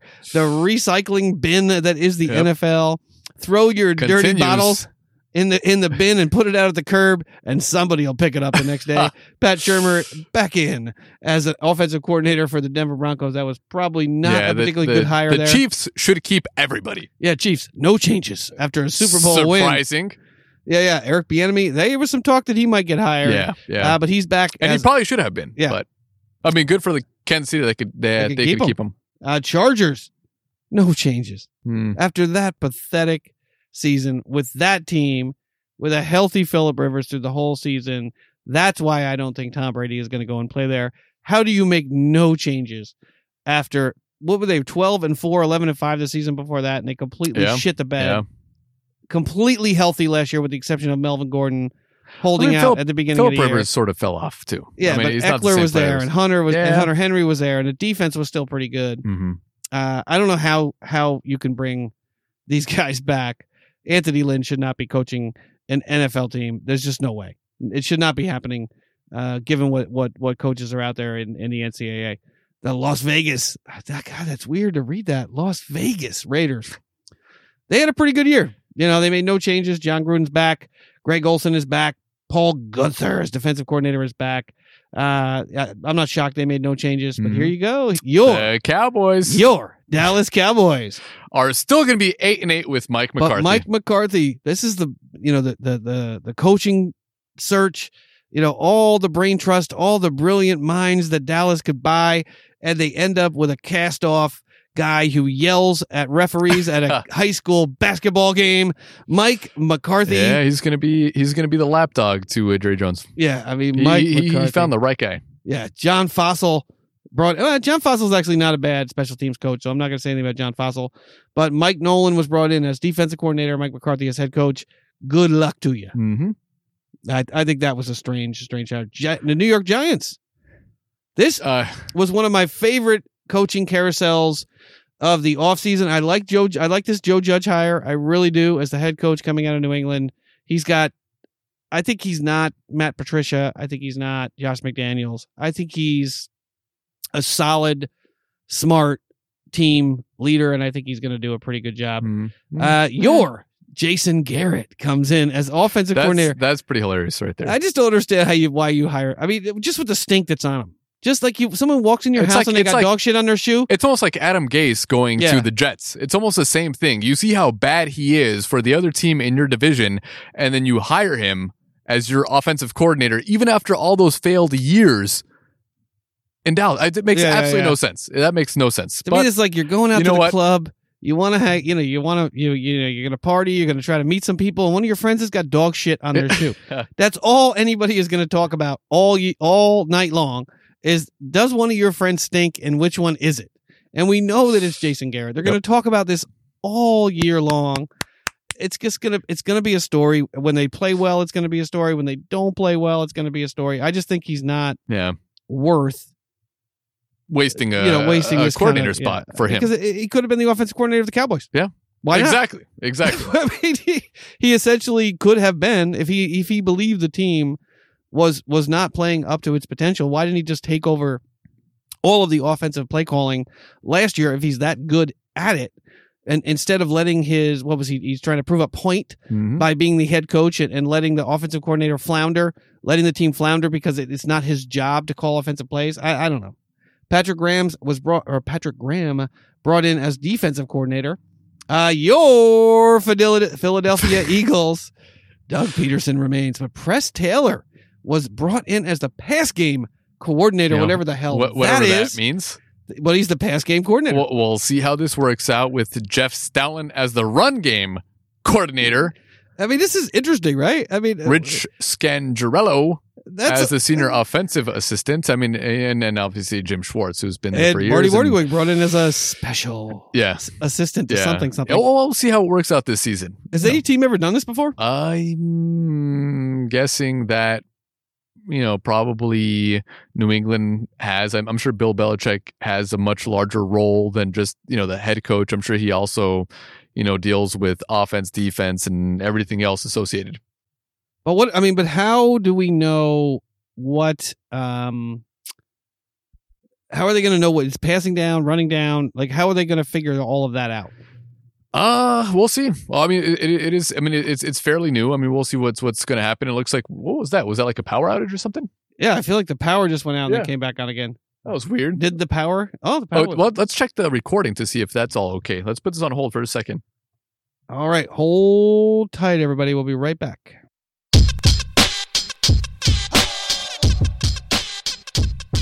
All right, and we are back. That was kind of odd, yeah, right? Thank Ben? you, I mean, the, LADWP. the power seemed to flicker right there for a second, but it seems like the recording was to back just a little bit. Sounds like it is normal. Yeah, yeah. Um, you know, I thought maybe we might lose uh, some of the recording right there, but it, it, it sounds pretty normal. But as far as the Eagles are concerned, though, uh, with the coaching uh, changes, uh, you know, we'll, we'll see how it plays out. You know, I mean, it's something that's fairly new. You know, I'm, I'm like I said, I'm sure um, Belichick had more control than you know just being the head coach um as far as offensive play calling and defensive play calling and uh you know Doug Pederson did beat him in the Super Bowl That's true. so you know I we'll just never how- seen and I a- think he's a good play caller sometimes I question it but you know after this season I'm a little more confident in in his abilities it's just interesting. I mean, it, it seems a little micromanagey. Pass game coordinator, run Yeah. game coordinator. yeah Uh, but we'll, we'll see how if, it- if I it mean, works out some other teams might move to that sort of uh, format Yeah, I mean, and maybe it's too much for an offensive coordinator to Mm-hmm. to call all of the offensive plays. But he was he was the one calling most of the offensive plays this year. Pederson, Yeah, Pederson. yeah, yeah. He Pederson was the job. man. Uh, yeah, most of the time. hesitation. Right. Uh, yeah, you know, and, and let- let's let's get rid of all the screen passes that go to nowhere. You know, multiple times a game. But you know, we'll, we'll see how this works out. yeah. Next up, your Washington Redskins, Why Ron- are they my? Why are they my I, NFC East, I don't like them though. NFC. You make it sound like East. I like them. No, you I don't definitely like don't them. like them. Uh, but this was a wholesale change in Washington. Ron Rivera, fresh off the Carolina Riviera, back up to Washington as the head coach. Scott Turner. Is there a Carolina Riviera? I figure that, uh, that's what I would call it if I would. I would call my beach house in Carolina, North Carolina, the Carolina Riviera. Uh, Scott Turner, uh, Norv Turner's descendant, in at offensive coordinator Jack Del Rio. Pretty smart hire there at Yeah, defensive yeah. Coordinator. So we'll see. And Jack Del Rio was with, um, was he with the Jazz? Who was he with? he was, a head coach for a long time. But that's definitely that's you know you have a was- you have a guy must have been there with the Jags. It with had to be the a lot of experience. You have Ron Rivera there with also a lot of experience. But uh, the Washington Redskins are a team that are it's it's very difficult to turn them around because the ownership is terrible. But um, we'll see how things work out for them. Next up, your no, What? my. I like the Bears. Chicago Bears finished eight and eight. Matt Nagy, smart hire or smart uh, returning him to the head coaching role. I think is smart. They brought Bill Lazor in as offensive coordinator, Dave Ragone in as passing game coordinator. Oh, see, Uh, yeah, yeah. see, they're doing the same thing. Chuck, Pag- well, they need a passing game coordinator. They need several passing game coordinators for Mitchell Yeah. Trubisky. Maybe they They should need just have. a It should be a much longer page. It should just have passing game coordinator first down, passing game coordinator second down, passing game coordinator third release release coordinator. yeah, uh, yeah, I think they need a new quarterback. Is what they need. exactly. Uh, another team that needs a quarterback, but they're going with Trubisky this year. Chuck Pagano back in at defense coordinator. Smart, smart to keep him and Chris Tabor at I like special teams. Uh, the Detroit Lions. They Matt- need a new quarter. They need uh, not new quarterback, but they need a new coach. Yeah, I, I don't know if Matt Patricia's really working out over there. Yeah, I mean the pencil, you know, it was it was kitschy for a while, but not while you're uh not while you're going three twelve and one. It's not that cute. Uh, but Matt Patricia's back. Darrell Bevell stays. Uh, you know, came via Se- uh, Seattle Seahawks as the offensive coordinator. Cory Undlin is the new defensive coordinator, and Brayden Coombs is the new special teams coach. Good luck in Detroit. Not sure what to make of that one.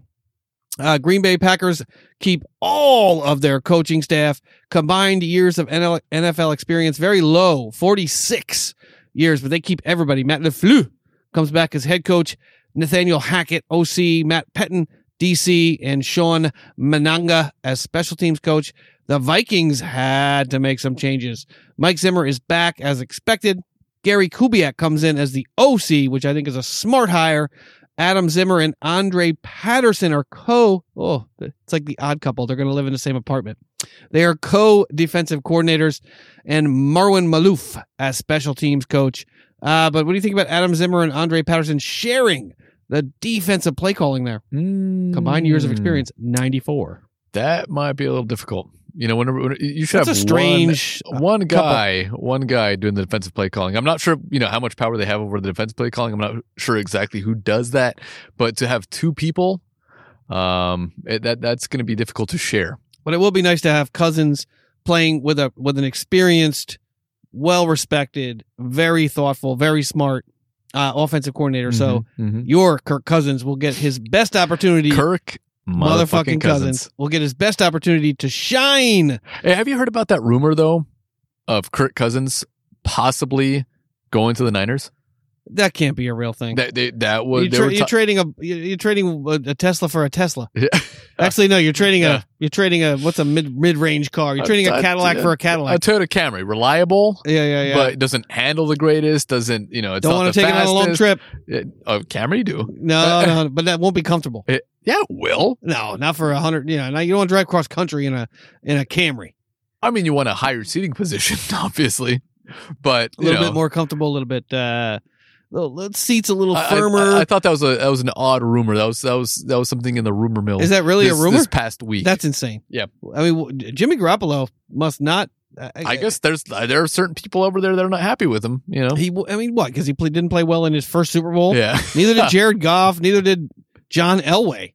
that's Uh, true. You know, I mean, neither did a lot of. Co- I mean, neither did. Well, Brett Favre won his first Super Bowl, but not everyone plays well in their first Super Bowl. I think Jimmy Garoppolo is being unfairly treated, and I certainly wouldn't Yep. let him go for Kirk Cousins. Nope. If you can bring in Aaron Rodgers, fine, but but I'm not letting him go for Kirk motherfucking Cousins. Uh, Atlanta Falcons, as is their way, they don't make very many changes. Uh, Dan Quinn is back, surprisingly, coming off a seven and nine season. Dirk Koetter is back the, as the OC, and Raheem Morris, new defensive coordinator in in Atlanta. Uh, the Carolina Panthers, Matt Rhule, everybody's favorite new hire as the new head coach. You know, we shall see if he is the dream weaver that everyone thinks he is, the amazing machine that can turn around any franchise. You know, or any team. We will see if he can do that. Uh, Joe Brady Brady is in the, as the OC. Phil Snow is in as the DC, and Chase Blackburn remains as the special team coach.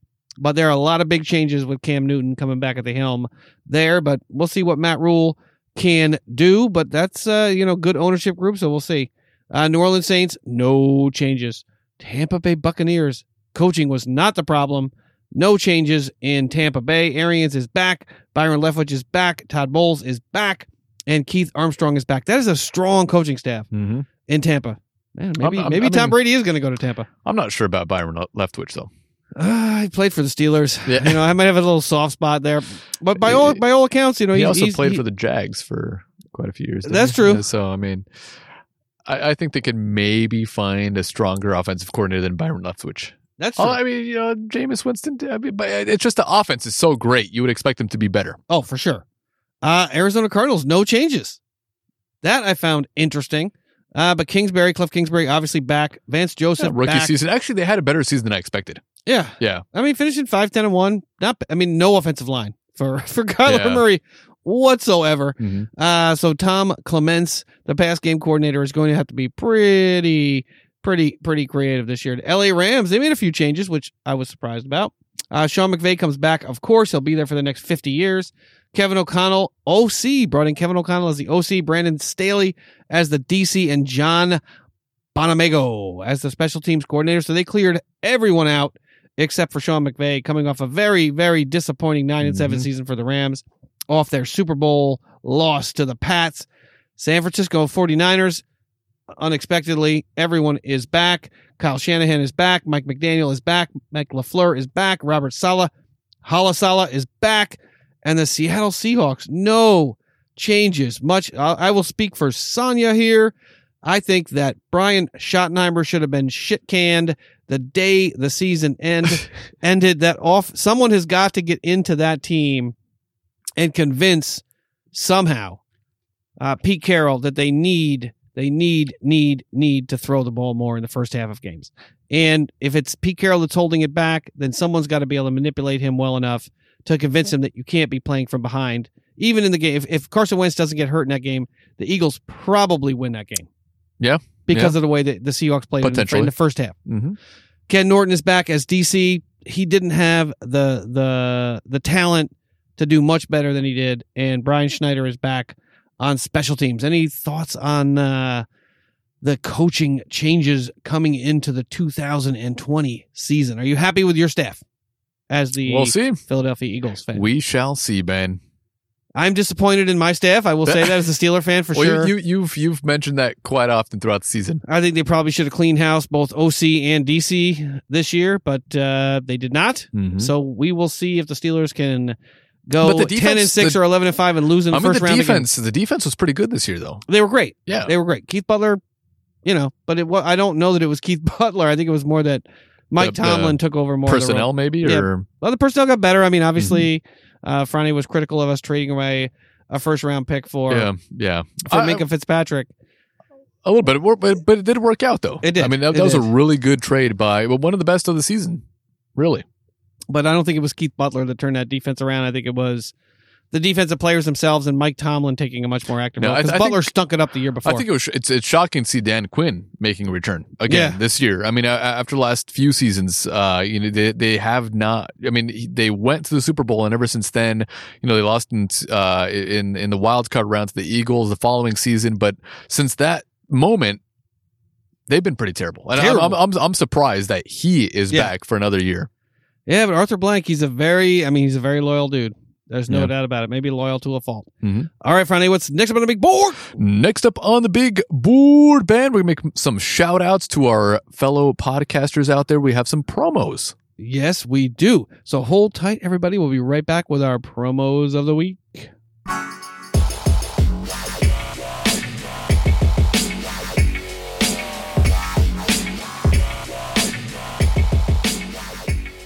All right, and we are back with some promos for our fellow podcasters out there, Ben. Yes. First up, we have a shout out, a promo for the full 10 yards podcast. Hey guys, Tim here from the Across the Pond at the Full 10 Yards. Newsflash, we love the game just as much as you guys do. We cover everything from NFL, XFL, college, fantasy football, uh, and everything in between as well, both on podcasts and written content over at full10yards.com. Come check us out, we won't let you down. At Full 10 Yards on Twitter. But just remember, make sure you bring an opinion. All right, that's the full 10 yards podcast from across the pond. This is a great, great show. They've got an amazing amount of content. I strongly encourage you to check them out. This is the Full 10 Yards podcast where every yard counts. They give you everything from American football, as we know, the NFL, college football, Britball, fantasy football, and sports betting from across the pond. You can find them at full10yards.com. Please check out their website, and you can find them at on Twitter at full 10 yards. We have one more. This one is from the touchdown and touchdowns and tangents podcast from beautiful Los Angeles, California, much like ourselves. Are you tired of the same old sports media? Are you tired of hot takes, arguments, and questions that are just completely off base? Luckily, we have something for you. Touchdowns and tangents of the people, for the people, by people who care about the culture and all concise commentary.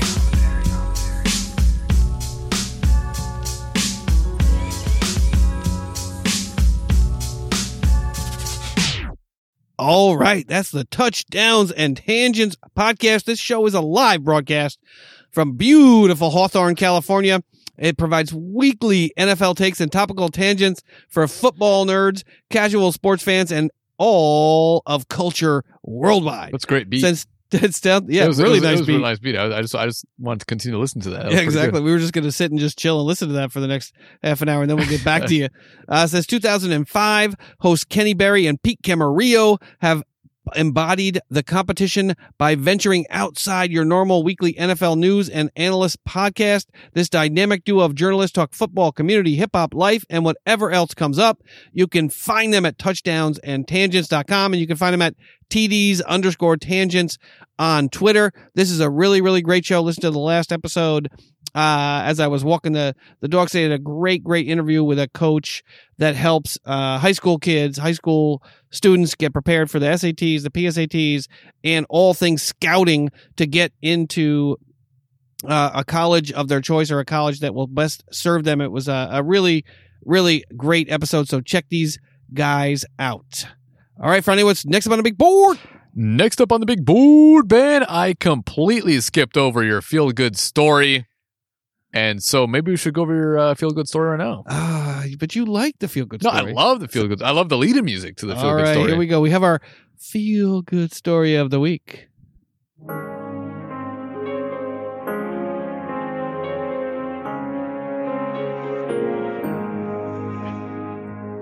This was a hard one for me because it's a Baltimore Raven. Ah, Brandon Carr, cornerback for the Baltimore Ravens. The 33 year old started his career when he was drafted by the Kansas City Chiefs in the fifth round of the 2008 draft. Before he was a baller, Carr submerged himself in the world of books during his upbringing in Flint, Michigan, a city hit hard by many crises over the last few decades. Uh, being a scholar gave him an outlet to lend his, let his mind explore and wonder in the world of the characters he was reading about. Books gave him a world outside of his surroundings, and as an adult, he wants to pass the same joy on to children. Uh, Carr said early on, books were just an outlet for me. Back in my early days, I was a Bernstein Bears guy. I loved me some Clifford. He continued, I was able to indulge any to any kind and dive into the fantasy world with fiction books and just different characters and have an outlet from the daily rigors and stresses uh, of living in Flint.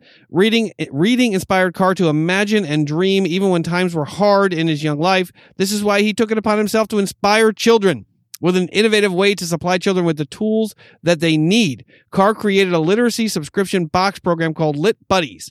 These subscriptions are sent out to classrooms in Baltimore and Dallas.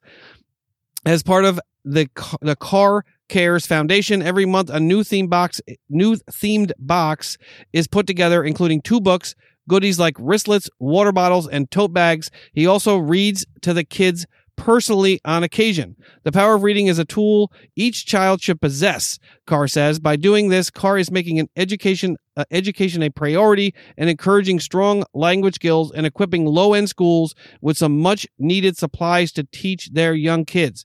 We love getting back to the basics. Brandon Mhm. Carr, How bringing many, literacy how many and cars books. are there? there are a lot of cars. I mean, it, it seems like every other quarterback for every other team has had a car as a backup or as a starter. yeah, yeah, yeah. It seems like right.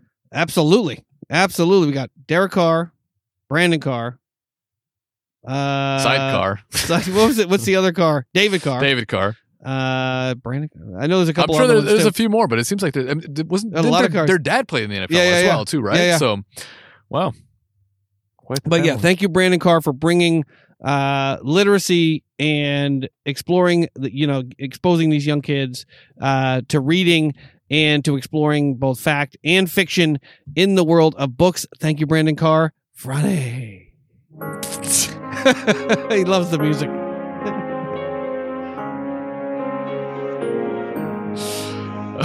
Friday, what's next up on the big All board? right, next up on the big board. I love those feel good stories. But next up on the big board, Ben, we have our tag team news, our Thirst and Goal news, Ben. Your Steelers, my Eagles, and Sonya's Seattle Seahawks. Yes, hold tight, everybody. We'll be right back with our tag team news.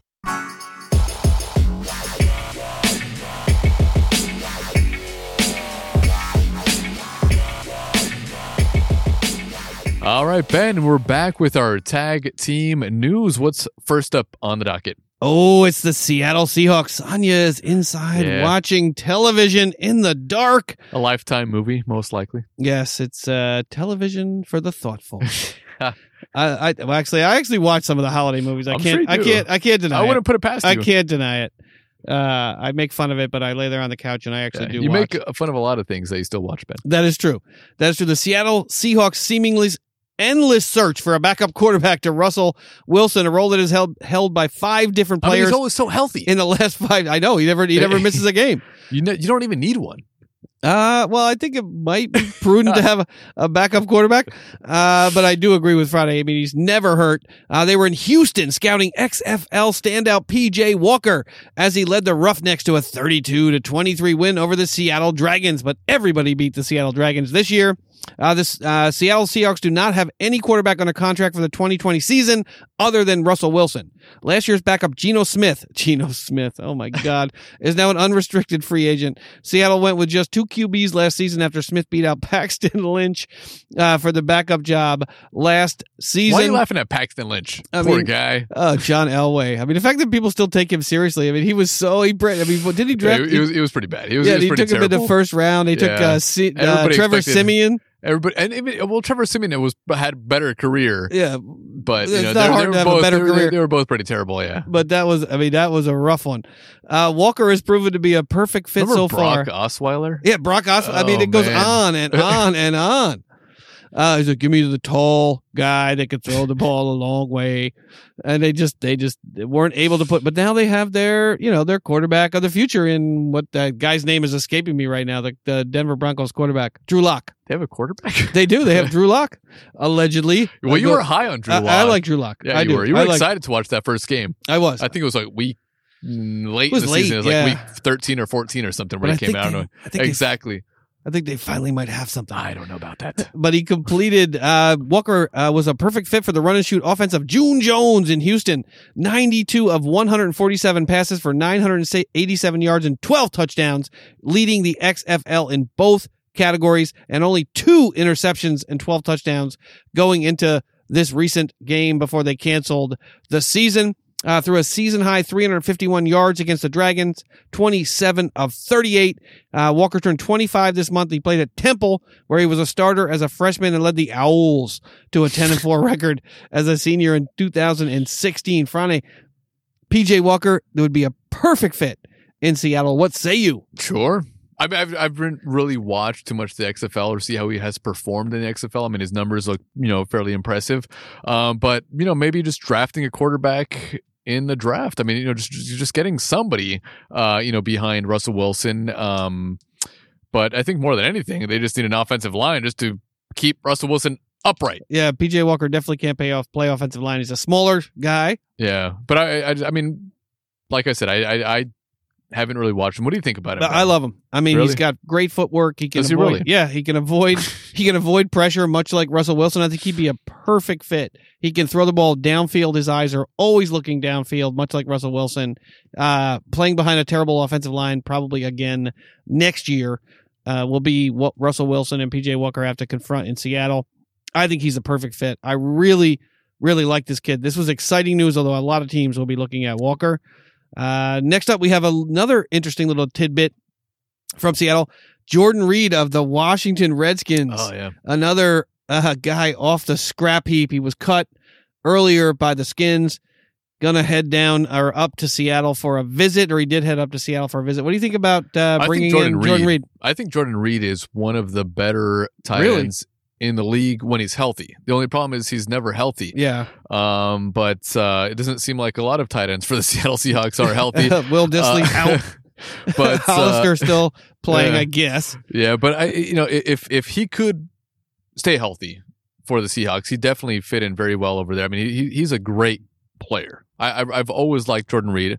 Um, you know, I would always pick him up on my fantasy team, and he'd play like four weeks out of you know seventeen. But when he does, he is one of the best.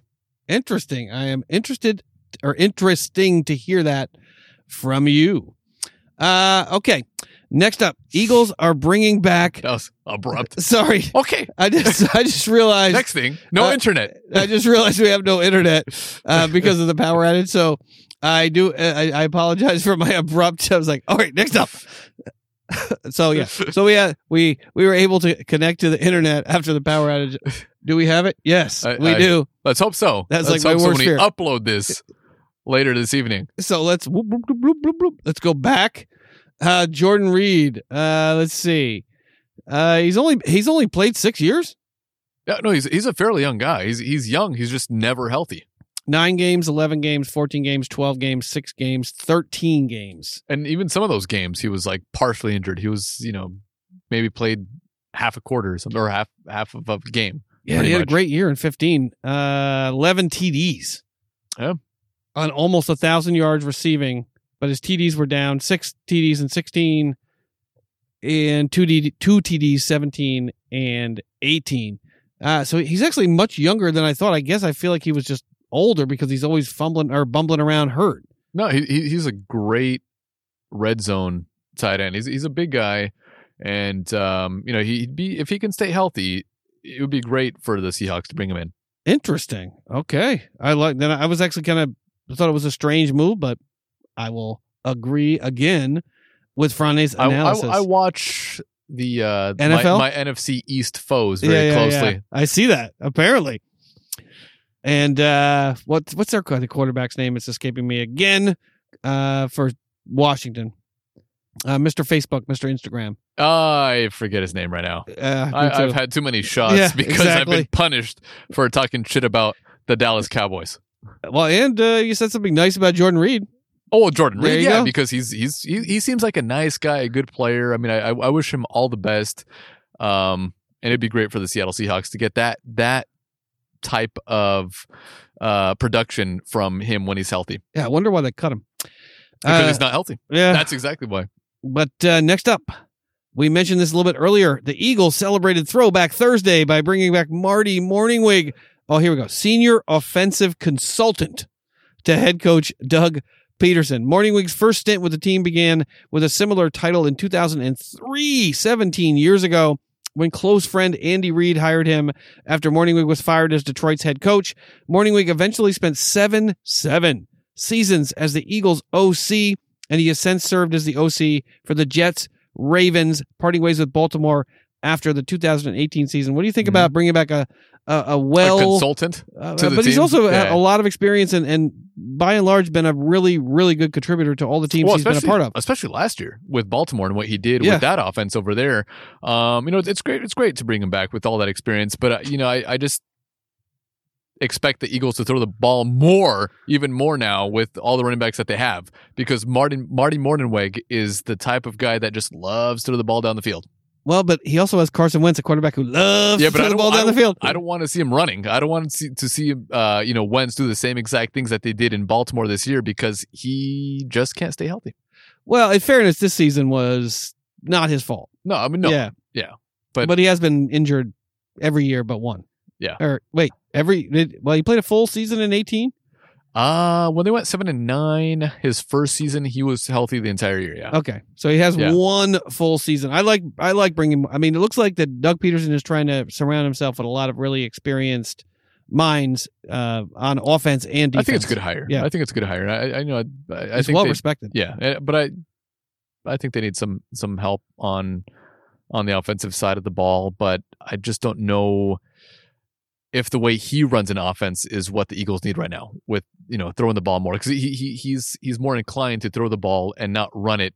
And we have like three or four running backs. Yeah, Sanders. Howard's under contract. He is right. Uh, you know what? I think they might move on from Howard. I'm not sure what the contract is, but I wouldn't I wouldn't be surprised if if Howard was on a new team next year. But that would be. I mean, I, I would love to see Jordan Howard and Miles Sanders in the same backfield for an entire year because Miles So Sanders is costing you nothing, and Howard can be a workhorse.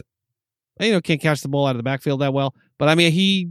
I would love to see both of those guys, especially if Jeffery moves on, and Agholor moves on, and we don't know what you're going to get out of um, what's his name, the speedster, Boston Scott. uh, the receiver.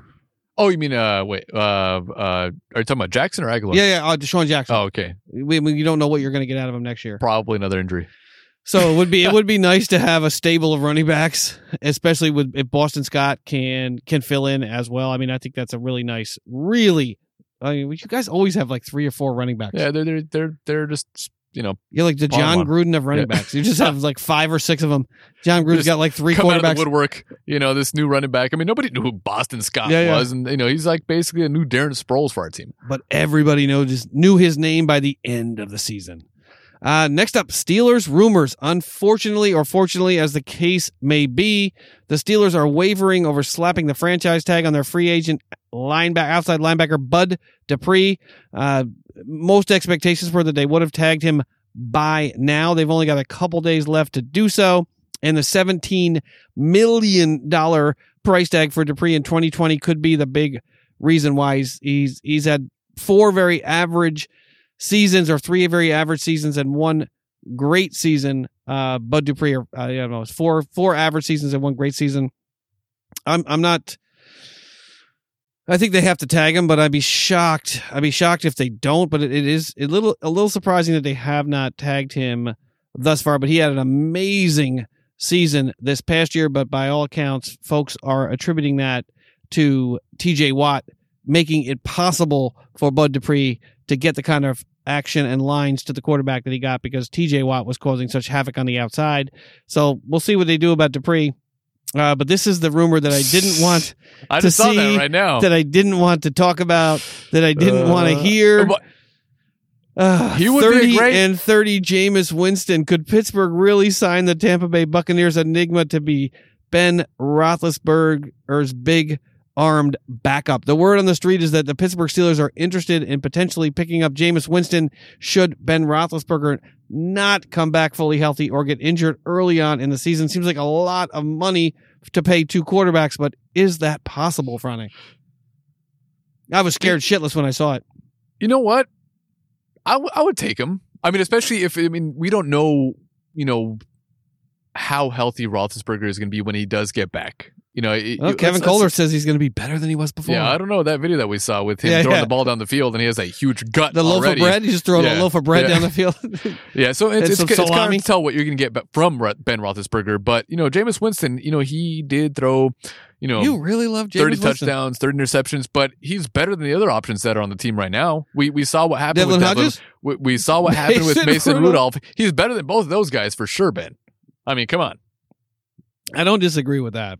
I, think- just can't think- imagine. I, mean, I think Fitzpatrick would be great for the for the Steelers right now. I think I think have to- anybody that they can get that has some experience. If I mean, I know Bridgewater wouldn't want to come play as a backup quarterback, but even having Bridgewater over there, if he decides to, if he ever wanted to be the backup, because there's a pretty good chance that Roethlisberger won't finish the season. It's good to have somebody that has some sort of experience on the field. I just can't. I mean, I- he- Winston would have to fall in their lap a little. I mean, to, to some degree.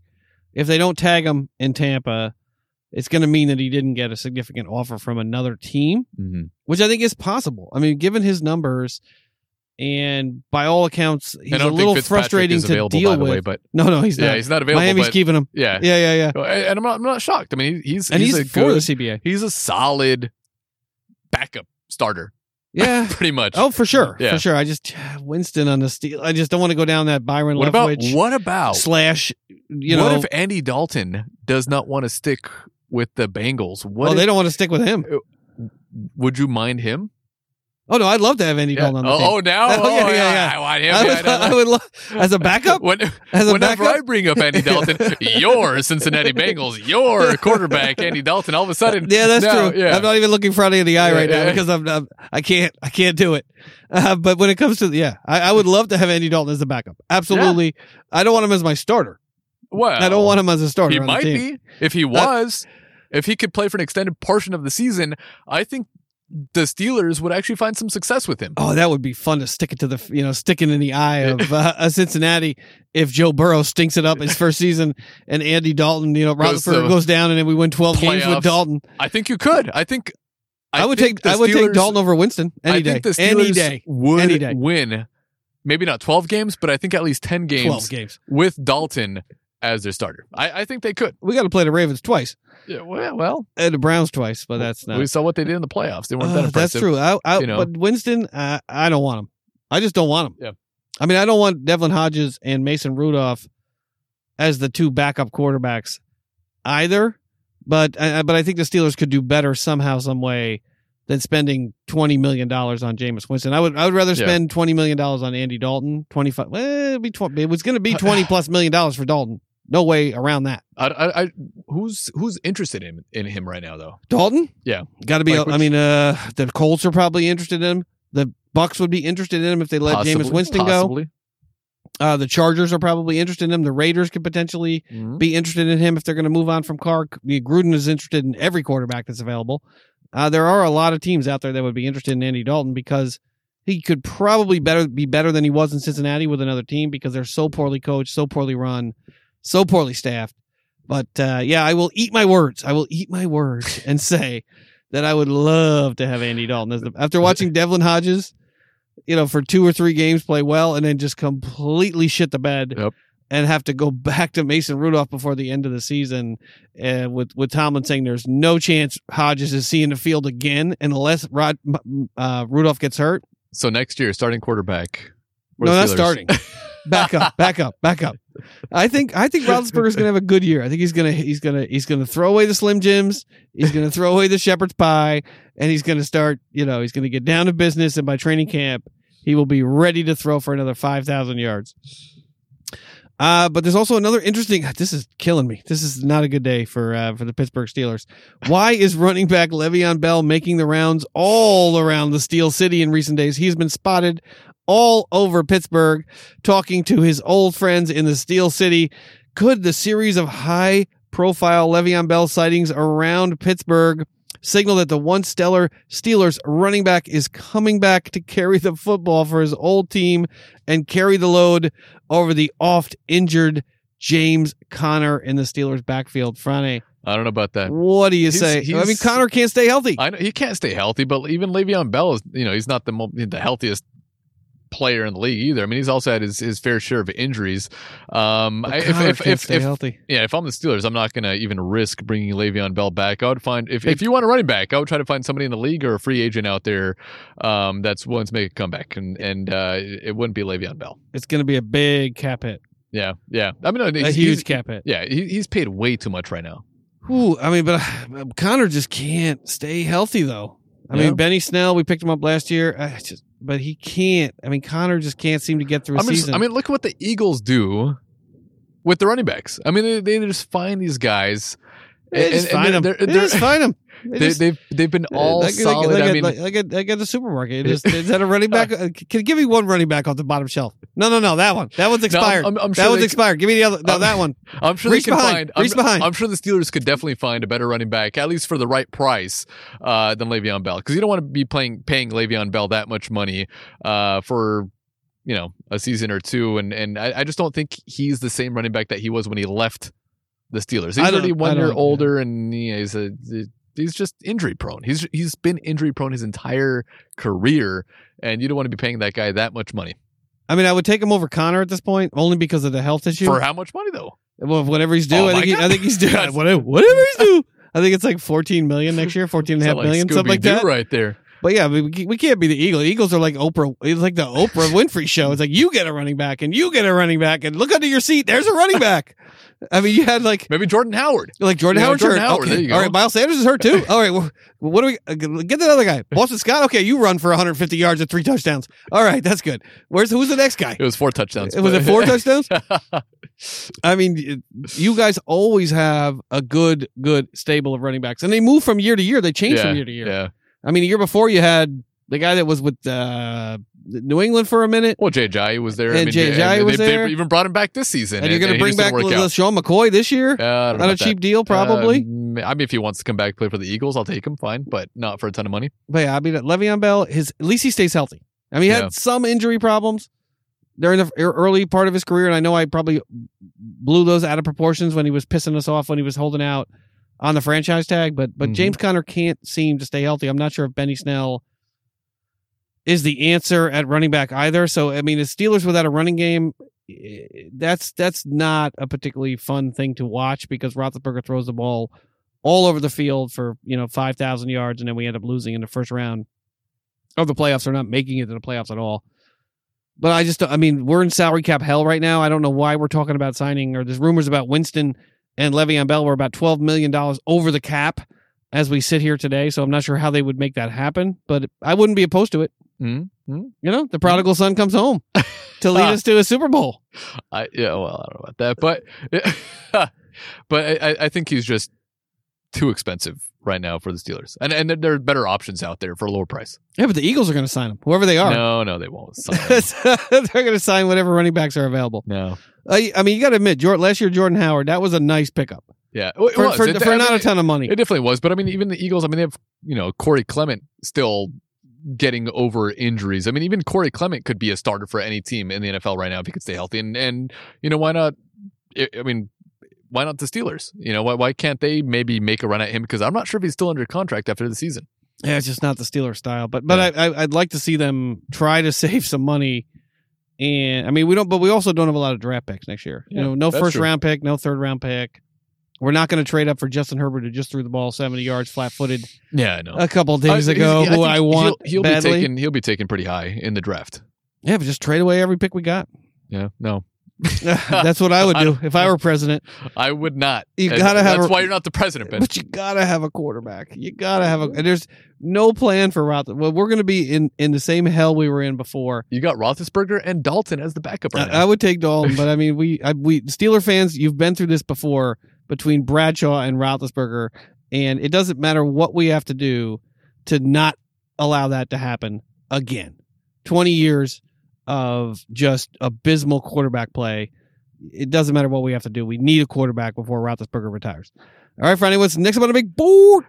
Next up on the big board, Ben, is our shot of the week. Every weekend, we bring our delicious shots to the world. And uh, tonight, to the world. to the world. It's global, Ben. I guess it is. And tonight, I am impressed that we are gone global. well, we have. Yeah, that's true.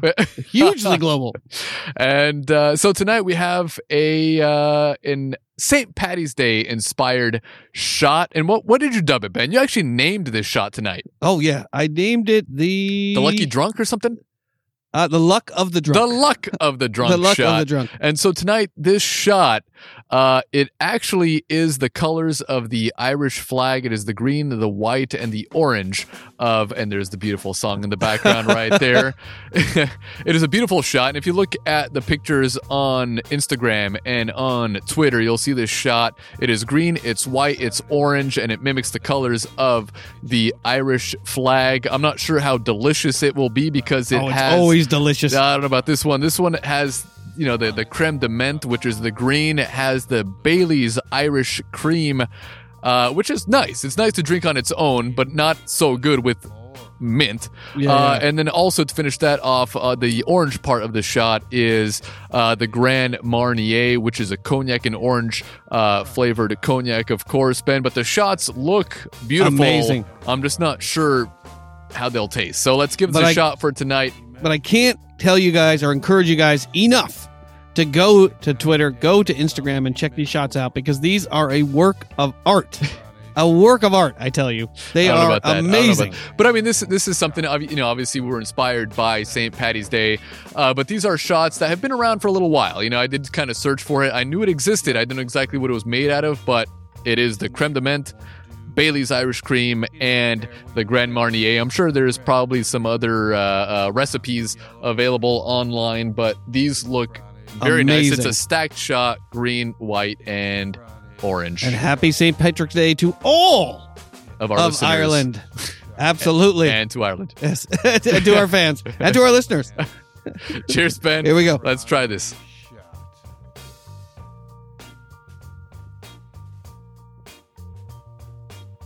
Not bad. The Hmm. mint actually mixes pretty well with the Baileys. Actually, it's pretty good. it's got a sweetness. It's got a little bit of a a bite. It's almost like um, like a, a, a chewing gum almost because of that mint sort of flavor to it. The mint's not overpowering though. I thought But it might yeah, be. I thought it might be also. Maybe it's just this brand that's not overpowering. I don't know the exact brand of it right now, but uh, that's actually better than I expected. I you know I I didn't expect to be a strong shot because you know none of the uh, the alcohols that were used are like overpowering, but it's not bad. Not bad. I, I, I mean, and, and please, everyone out there, give Franny a huge shout out on Twitter. He's afraid of followers on his Twitter account.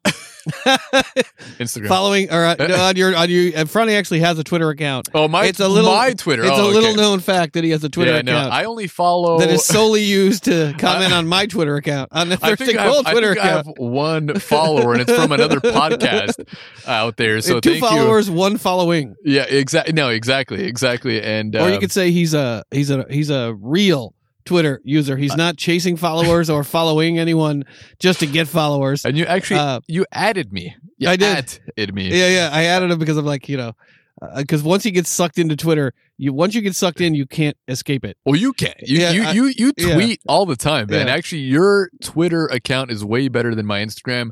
Uh, you know, I I'll I'll post tonight. Maybe I'll post once or twice during the week, but you post consistently throughout the week. And my other follower that I have is the New York Jets fans podcast, uh, the podcast that you listen to, Ben. Yeah, A- a- absolutely. A, team that you're very high on. I love me some New York Jets. the New York Jets. but uh, yeah, the, yeah, the, uh, the Jets fan podcast. Please search for that one on uh, on your podcatchers. That's a great, great, great show out of New York City. A lot of research goes into that Yeah, show. so they're they're my one follower plus See, our podcast. that goes to show. you follow me too. Absolutely, and I'm going to continue to at him, and folks out there continue to at uh, Franny as well. I think it's Franny eight one eight. I think, or Yeah. is that what it is? Eight one eight. eight one. I didn't even know what it was Yeah, until you you you added that at to it, the ampersand. I, I forgot what the hell my name was on there. I had no idea. But yeah, New York Jets fans podcast, our Jets fans podcast. That's a great show. We're hoping to get an interview with with uh, one or more of their hosts at some point during the off season, Or But- even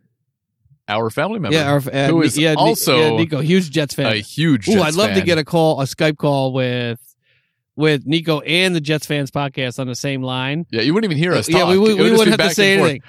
we could just drink Yo, and do bro. shots. Yo, bro, what were they thinking with this high with Adam Gase, bro? Yeah, yeah, exactly.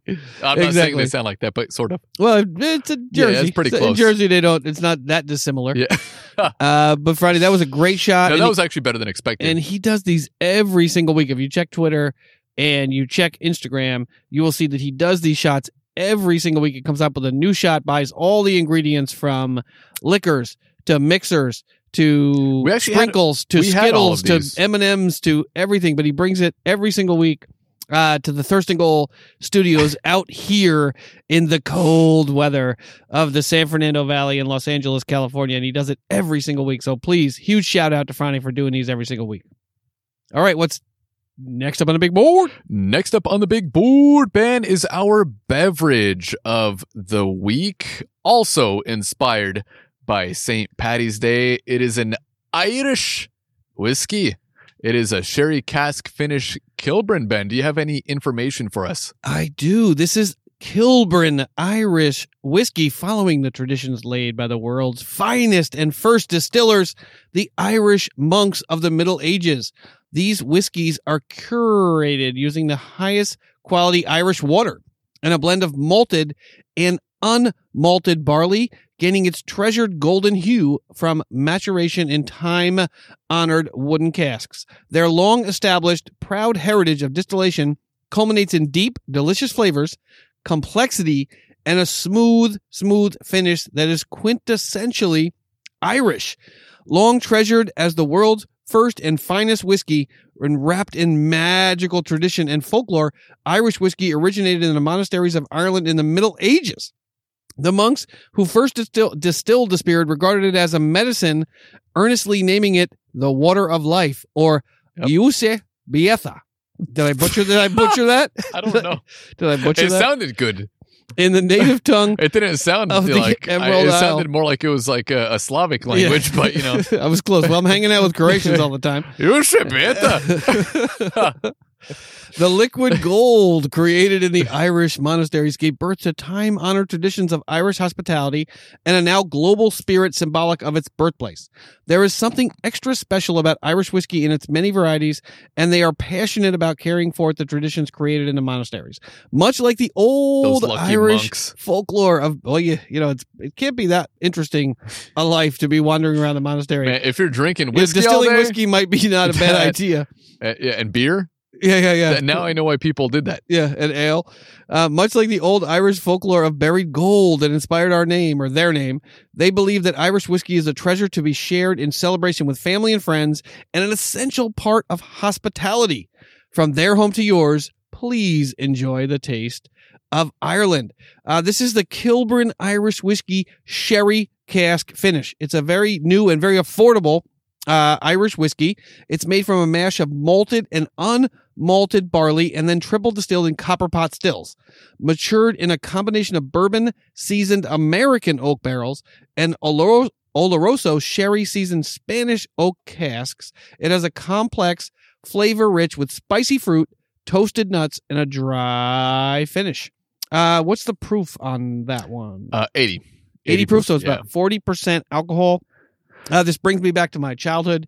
I grew up in New York State, uh, much more heavily populated with with uh, folks of Irish heritage than out here in Southern California. I grew up. One of my best friends growing up, in fact, my best friend growing up, uh, turned his hair turned white as snow by the time that he was 21 years old. He's been dyeing it for the last 48 years Just for or uh, th- or 28 years or what did it say uh actually almost uh 30 yeah 28 years yeah, math math goes out the Yeah, window yeah. once you've been drinking. I've been drinking. he's almost 50 whatever that is do the let's math. do the math Pull out your calculator. Um, do the math. uh, his father was an amazing amazing uh irish uh came over here from ireland and you know would tell us stories about working in the guinness he actually worked in the guinness Hey, brewery we talked about the potato Yeah. famine. when he was a That's when kid came over to New York. we moved into the small little town. that's what his mother sounded like actually Yeah. they were both irish and you know would was tell the potato famine? That was Ireland, yeah, yeah, right? Ireland. Oh, yeah. okay.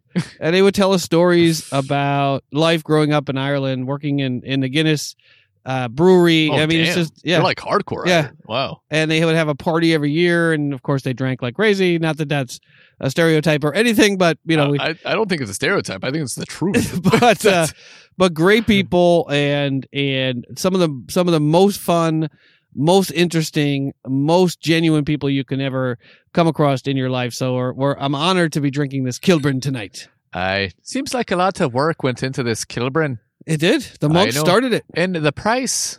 It's fairly. It's it's, it's a decent price. It's not even thirty dollars. No, you could pick it up here in the store, or you can, or you could have- that's or you could have a same day delivery. not in California though. Apparently, Oh, what does it Yeah, say? it says spirits are not eligible for shipping to California. That's why the rest of the country hates us. You in California, Damn liberals. you do it. You, why don't you have any food? You think you have food, you liberals out there? What is that? I'm not sure. No, it's all the politics that's going. Like every time, I know, I, but I'm not sure what time- accent you're trying to do. no, I don't even know. But every time I say something, like that, they always just insult California. Like I am, like I am representative of the whole state. oh, oh. Like I made a comment today that like, why can't there just be a large enough earthquake to have you guys slip into the sea? yes, because we- we're Have tired. the Pacific eat you. We're tired of having you- you who pay the taxes that fund the rest of the country. We're tired of having you having you tell us what to do, even though you're giving us all the money. Sons of bitches, motherfuckers.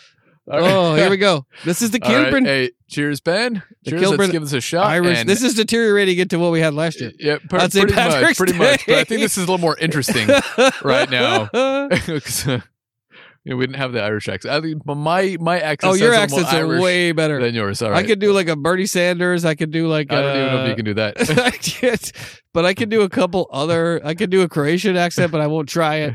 Uh, but that's about the only ask- accents I can do. All right, here we go. You want to All try right. it? Cheers. Uh, Well, let's let's see how this smells. Cheers, Ben. Cheers. Oh, it smells really good. It Yeah, actually I- smells good. It's got some legs on the glass, which is. but it's, it does seem uh, like a lot of a lot of work went into this uh, whiskey, and uh, you know, for for twenty six ninety nine, and it looks like it also has a fairly good rating as well, a four point eight out of five through Total Wine.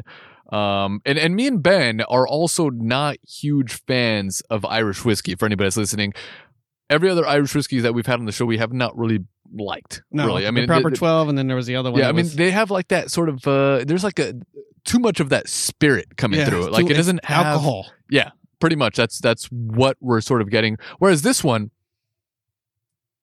you know it it has a little bit of that but But has- the smell has- is has- a little bit subdued. has a little bit of the uh, has a, little bit of honey a little bit of uh caramel and uh, let me try this let me see how this tastes and the color It's, a beautiful gold color. it's yeah it's it's, light. it's a It's light almost light like a light scotch. gold. yeah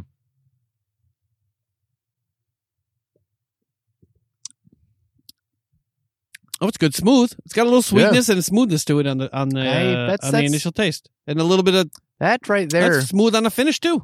that right there benjamin It's got a little more body That- than I expected. Benjamin, that is is, is probably I'm gonna beat you with my shillelagh.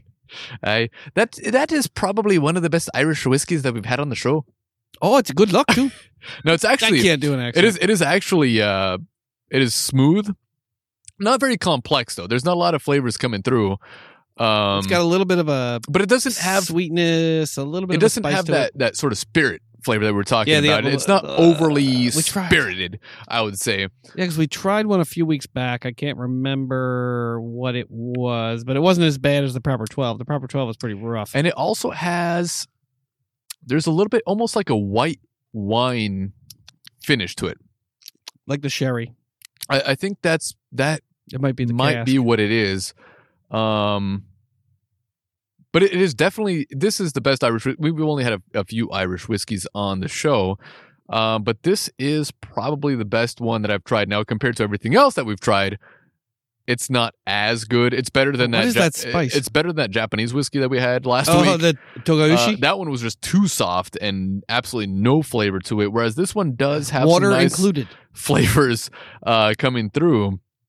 But uh, you know, it's not overly complex. It's it's uh, it's enjoyable. It's smooth. It's easy to drink. Um, it's a little different from what we've tasted. I'm I'm sure the sherry cask finish has something to do with that. Um, I'm not sure what the regular Kilburn tastes like. Um, but this is it's a solid offering from Kilburn. Yeah, I feel like I mean, if you watch anyone out there that watches Peaky Blinders, now I see why they only drink the Irish whiskey on the show. If you're going to have 15 meetings a day with different uh, underworld and overworld figures, and you have to drink a shot of whiskey every single time you meet with them, this would be one I could see doing that with over and over again. No, it's it's definitely it's drinkable. It's smooth. You know, it has that sweetness to it.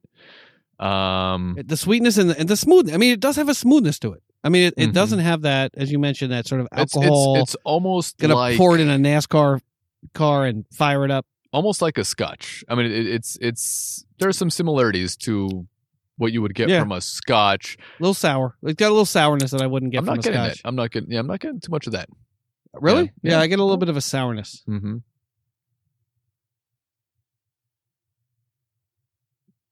Ah, silence, the gold of podcasting. I'm just trying to see what kind of aromas I can get from it, but not much. No, the aromas It's- are very it's- it's- subdued. It's, very yeah. It's it's it's very light. The like color is light, the flavor is light, but it's very smooth. That's You true. know, I mean- also brought me an Ardbeg, a special Ardbeg tonight, which I'm dying to drink. I and- can't and drink it, that- unfortunately. That we will try next week. But that's on the uh, show. Yeah, we'll be drinking the Ardbeg. Yeah. What's the what's the the It's I think it's fifty four percent.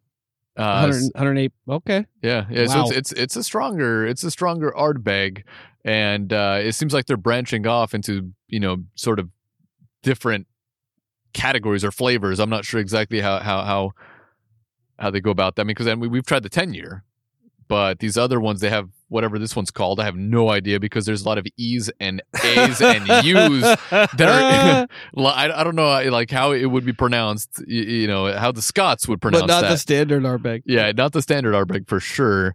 Um, But I, I so like the I'm- smell I'm- of this. Yeah, this one. This one. is- I like the smell of it because it's it, it's something that Soft. I can. I mean, what would you give this, Ben, on our uh, rating of uh, you know one to ten of everything that we've tasted?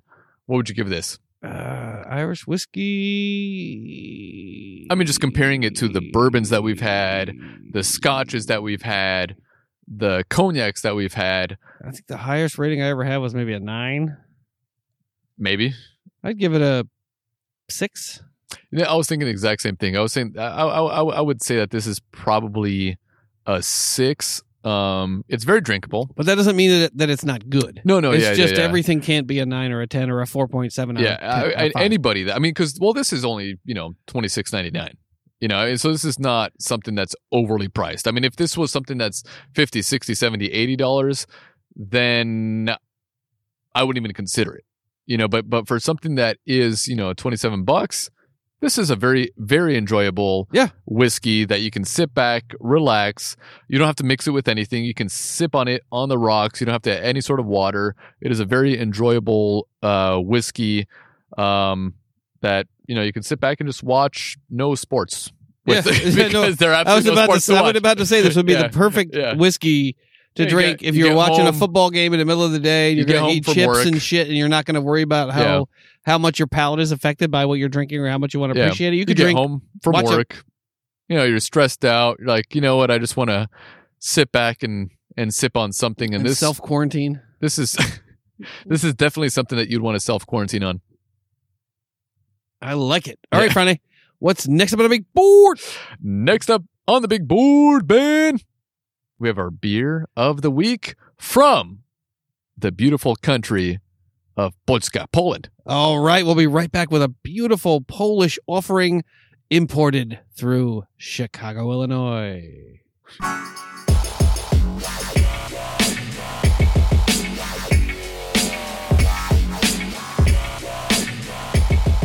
All right, and we are back with our beer of the week, and it is from Poland, like I mentioned, and it is Perla or Perla. I don't know how to pronounce it, but it came by way of the Stosky distributorship in Chicago, Illinois. I believe this is the how do you pronounce that word? Perla Uh, Lubin? Chmielova? Oh, uh, Ch-? Is that close? I don't even know. Chmielova. I'm, I'm guessing it's probably because Polish is a funny language. Yeah. I mean, you know, I, I make great watches, but I could read, you know, and, and, and understand, you know, Croatian, but Polish it has a lot of L's and C's and Z's and you know all stacked up in, in one name. So it's, it's it's a tough one. but they also, you know, they, they have a Czech beer. The Stosky distributorship has a Czech beer. They also have a Karlovačko, which is from Croatia. They have the Tozma, which I'm not sure where that's from. Uh, the Perla and the uh, Stosky beer as well. Uh, this beer is the Perla. Oh, Uh, there's Ben's drinking song. in the background. This is, you know, we're trying to like lighten the mood a little bit Yeah, here. that definitely does.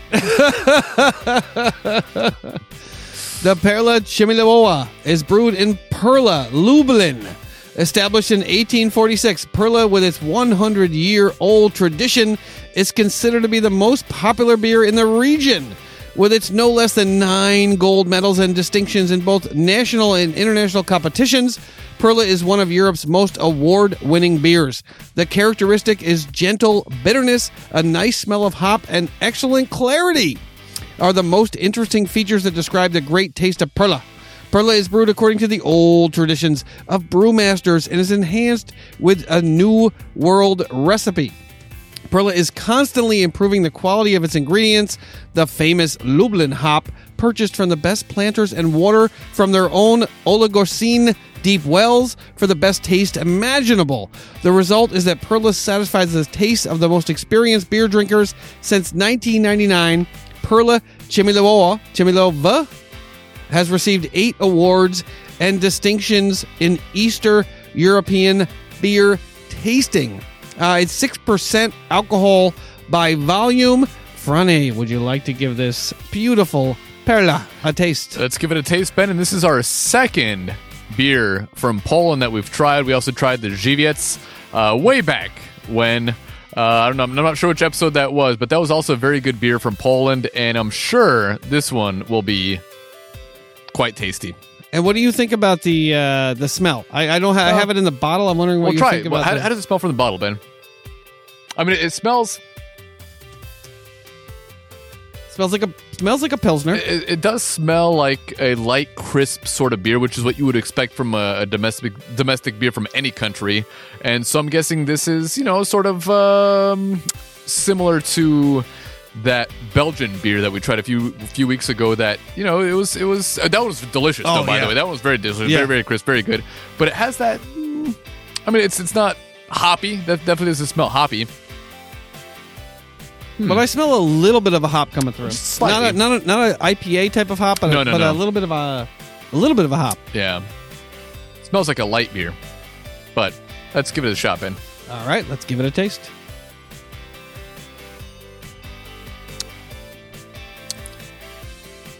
Oh wow, it's fresher than I expected, or more fresh than I expected.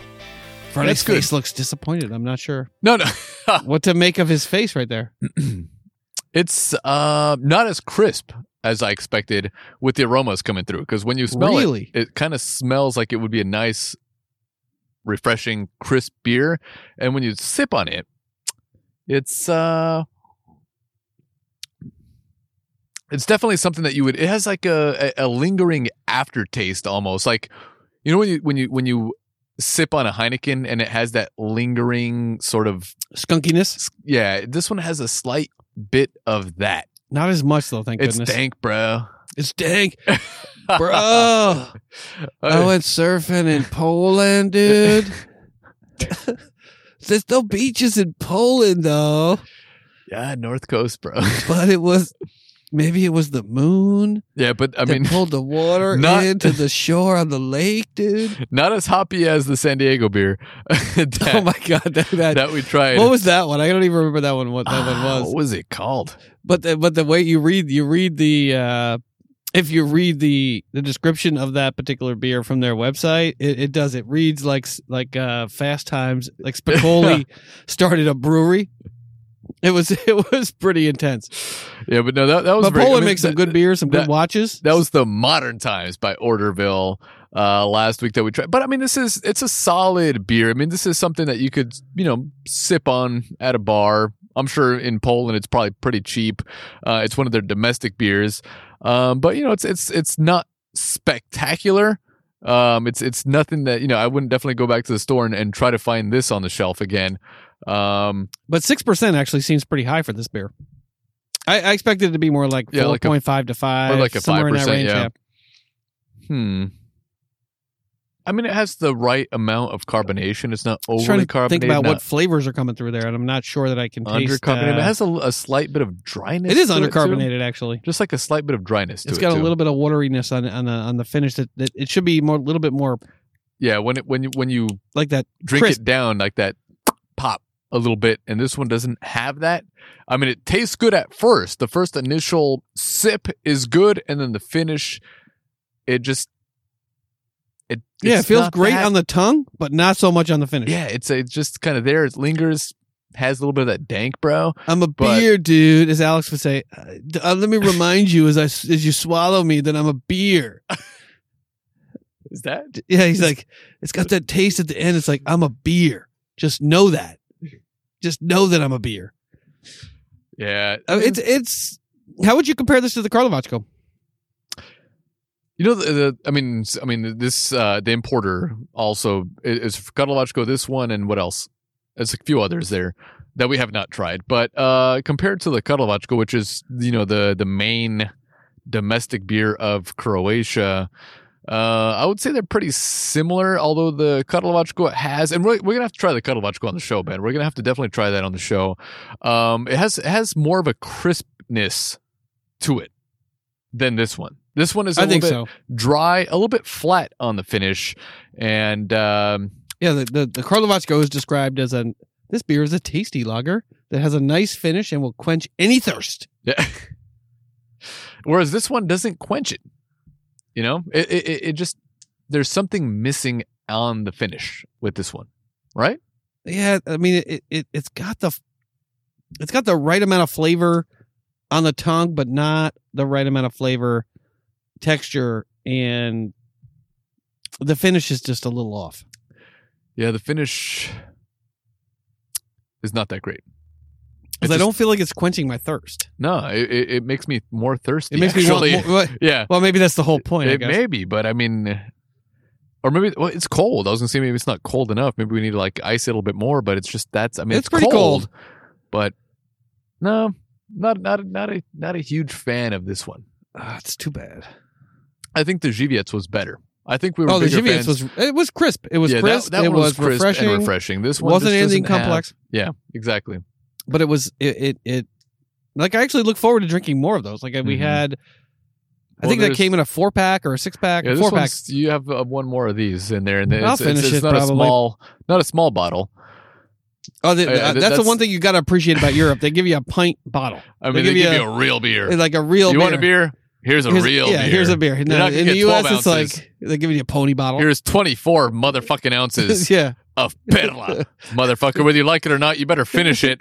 And that's how it should be. yeah, And that's how it should. I mean, be. if, if we were sitting, twelve ounces. if we were sitting at a bar in Krakow, then definitely I would sip on this and we would ask for another one because it would probably be a dollar at the bar. That's a beautiful bottle. and it's it's a nice and it, you know and and and sort of the reason why I, why I went out and and and bought this one was because it's green, not because it's Irish.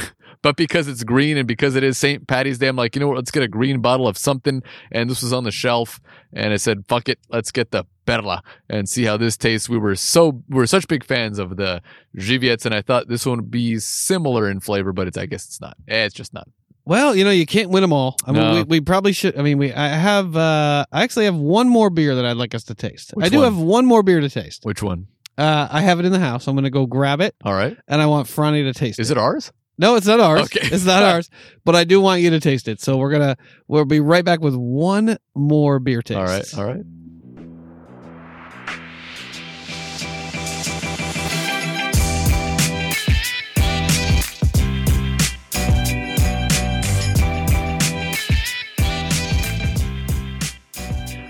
All right. And Ben has surprised me with another beer here. And Ben, you have some info for us on this new beer? Yes, this is the Young's Double Chocolate Stout. I had to have something that had the word stout in it for St. Patrick's Day. I didn't even think about that. I just thought the green bottle, let's do it. Well, we had a we had a few stouts in the past that were chocolatey, that were milky, not milky, chocolatey, dark that Franny really liked. And this is an English stout. I'm sorry, it's not an Irish stout, but this is the Young's Double Chocolate Stout. It's from England. It's a milk sweet stout, pale ale, and crystal malt, chocolate malt, special blend of sugars, fuggle, and gold ings hops. It's a real dark chocolate and chocolate essence are all utilized in creating this unique beer. It's a full flavored dark beer that is not overly sweet. The brand is Young's. The country is England. The beer type is ale. The beer style is stout, milk sweet stout. And the taste is malty, sweety, chocolatey, and caramel. Is it sweetie or is it sweet? Oh, sweetie, sweetie. sweetie, could Yeah. you could you grab me a beer? For all the married dudes out there, you know, like you just say sweetie as a matter of like course. Well, Ben, let's try the sweetie beer. All right, let's try this. I saw this in the store and I was like, I got to Uh, get this for Franny. Cheers, sweetie. Double right. chocolate stout. Well, I mean, on the nose, I mean, the aroma is Oh, it's only five point two alcohol. It's it's like a sour. It's almost like a, a um, like a sea salt dark chocolate like aroma when you smell it. Oh, I love the aroma. Oh man, It's only three point five stars on Total Wine. I don't know why. Maybe we just haven't had enough stouts in our lives, Ben. But that is like That's good. dark chocolate. It's That really like good. it's like drinking a dark chocolate. I mean, there's a little bit of sourness there, but it is actually. I mean, it, it's it's not. I mean, when I poured it into the cl- into the glass, it was thick, almost clumpy. Almost- it was So I- thick, I- almost clumpy. but when you drink it, you don't get that though. I mean, It sounds like Andrew it's- Zimmerman. it's easy it's easy to drink and it is it's so chocolatey that i mean you don't expect that from the from the aroma that Yeah, yeah. from the from the aroma you know it, it's just it's it's it's so light compared to even the you know the the polish The beer that we tried the perla um that's actually very good ben i mean thank you for surprising me with this beer this is actually very very nice i mean i don't drink a lot of dark beers that's very good Well, ever since we had the the oligosh black the Olagus Black, and then we had That one, one more stout that one was the was to end all beers. That, was one a good one. That one was very that was that was top notch. That was a very very good dark beer. Um, but this one is also very delicious because it's not it's not as strong or overpowering as I thought it would be. It's actually very easy to drink, and you enjoy that chocolatey flavor on the finish. I mean, you really really uh, get. I mean, it tastes like it tastes like dark chocolate with beer. The finish is. A, I mean, I think it's hard to get a lot of carbonation into a stout like this, but I like It's the almost- finish. It's almost like a dessert. I mean, like you drink it and it's like wow that is it's like has the right amount of sweetness to that dark chocolatey flavor also with that little bit of uh sourness i mean this is more crisp than the perla especially on the finish. Yeah. the finish matches the taste. Like I think Mhm. with the parallel, the the the initial taste was was very it was very good, very crisp, and then you swallow it and it didn't it didn't match the taste of the beer. Mm-hmm. yeah whereas i mean this one is uh it's a solid solid beer ben and so like what would you give this so like Uh, bruh, did we did, did we did we what was the rating on this? It was a six and a six, dude. on the perla on the Perla, i would give the perla I think it was a six and a six, maybe. I'm i don't think even we, sure. we didn't really rate it yet Oh, we didn't rate it yet, dude. I'm sorry. you know i would, the I would give, caught me. uh, The undertow was too much, dude. We're gonna stop that. no, but the the Perla I would say is a four. I expected more. Below five. Really? four. I'll give it a five. Okay, I give it a four. You give it a five. But for this stout, what would you give this? Let me taste it one more time.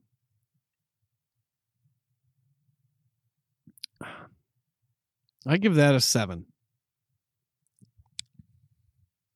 Because it's so creamy, so chocolatey. You know, I give it a seven. Also, I mean, I was I was thinking seven in my head. I just didn't want to copy you, but I was thinking seven before you said it. So yeah, seven. Well, we can't really do dude for stout, though, right? Yeah, I know. You have to do your Irish accent. I can't. I'm not even going to attempt it. Eh. oh, oh, Benjamin. Your last name is O Benjamin. For these purposes only. For these purposes Uh, I would say only. uh, on St. Patty's Day, I would give this nice, dark, sweet, chocolatey beer. I would give this about a seven. I mean, I've tried some different ones. You can never give anything else other than a Guinness a 10. This is not a Guinness. No. This is definitely a seven. If it was a Guinness, I would give it a 10. Oh, of course, of course. There's no doubt about it. I'm trying to like get groundskeeper Willie in my head. That's the it's not even not even close. I, that's that's way off. That It's is way that off. is way way uh, off. Oh, my accents are not what they could be, but probably are all they can be. Before my family came over here, before the potato famine, we were drinking this Young's double chocolate. This was the only chocolate that we could get. we didn't have real chocolate like you people with the Hershey's. and it's sad because I'm a I'm a Steeler fan. I should have a better I should have a better Irish accent with the Rooneys. Yeah, this this is it's good. It's it's good. It's it's a very good solid beer. I would definitely. I, I would give it a seven, but definitely not a ten. No, definitely not a 10. And I'm sorry. I'm sorry. It- Are you it- Canadian? All right. I'm I sorry. think, I think we've annoyed Yeah, everybody. I'm sorry so that there's far. no That's listen no. St. Patrick's Day parade Yeah, this yeah. year. Yeah. Nope. Nope. And it's it's sad that there's not going to be parades and It's- celebrations, but you deserve it. I, it's because of this novel virus. it's novel. it's novel. it is quite novel. All right. So we've probably bored you to tears with our beer reviews. Uh, so Friday, what's next up on the big board? Next up on the big board, Ben, is our housekeeping. Oh, we're going to end the show on this St. So Patrick's we don't Day have weekend. any. We don't have any Irish music. Uh, do we not have any? We have Scottish music. We don't have any. That's. Is that definitely not the You- you- same? You mean the uh, civil war between the Scots and the Irish? Is that okay? Let's finish this up. All right, we're going to finish up the show. This is a show about football, fun, friends, bourbon, and beer reviews. Please head over to our website, thirstandgoal.buzzsprout.com. From there, you can subscribe, listen to all of our past episodes, look at our show notes, please. Please look at our show notes. From there, you can link to all of the stories we cover. You can get links to the beer and the booze that we review, the browns, the whiskeys, the scotches, the bourbons, all of those. You can get links to them. You can get links to all the podcatchers to subscribe and download all of our episodes. Please leave us a review. How many stars, Franny? Five stars. Please leave us a five star review. You can email us at podcast thirstandgoal dot podcast thirstandgoal at gmail.com. You can get a link to our phone number. You can call us from the show notes. And please follow us on Instagram at Thirstand and on Twitter at Goal Thirst. Check out all the fantastic photography of Franny the Great. And please tell a friend, a relative, a coworker, anyone you know about our show. We would truly appreciate it. And uh, we'll continue to bring you great shows every single week from this day forward. Since November of 2018, we have been going strong. So please, please, please do everything you Did you can. say 2008? 18, 18. 2008. ever since you, the, I, I wasn't really paying attention. ever since was, the crash, I'm just looking at. Ever since the great stock market crash of 2008, we've been bringing you shows. 2018 to present. Uh, Franny, what say you to our fans as No, we thank you, finish up the thank you, everybody, for listening and for putting up with us for the last couple of minutes. Yeah, for sure. So this, uh, we our plan was not to not to not to drink as much as we did last year last St. Patty's Patrick's Day. Day. But, But, uh, everybody have a have a wonderful and safe St. Patty's Day to all of our all of our lucky drunks out there. yes, agreed. We'll see you next week.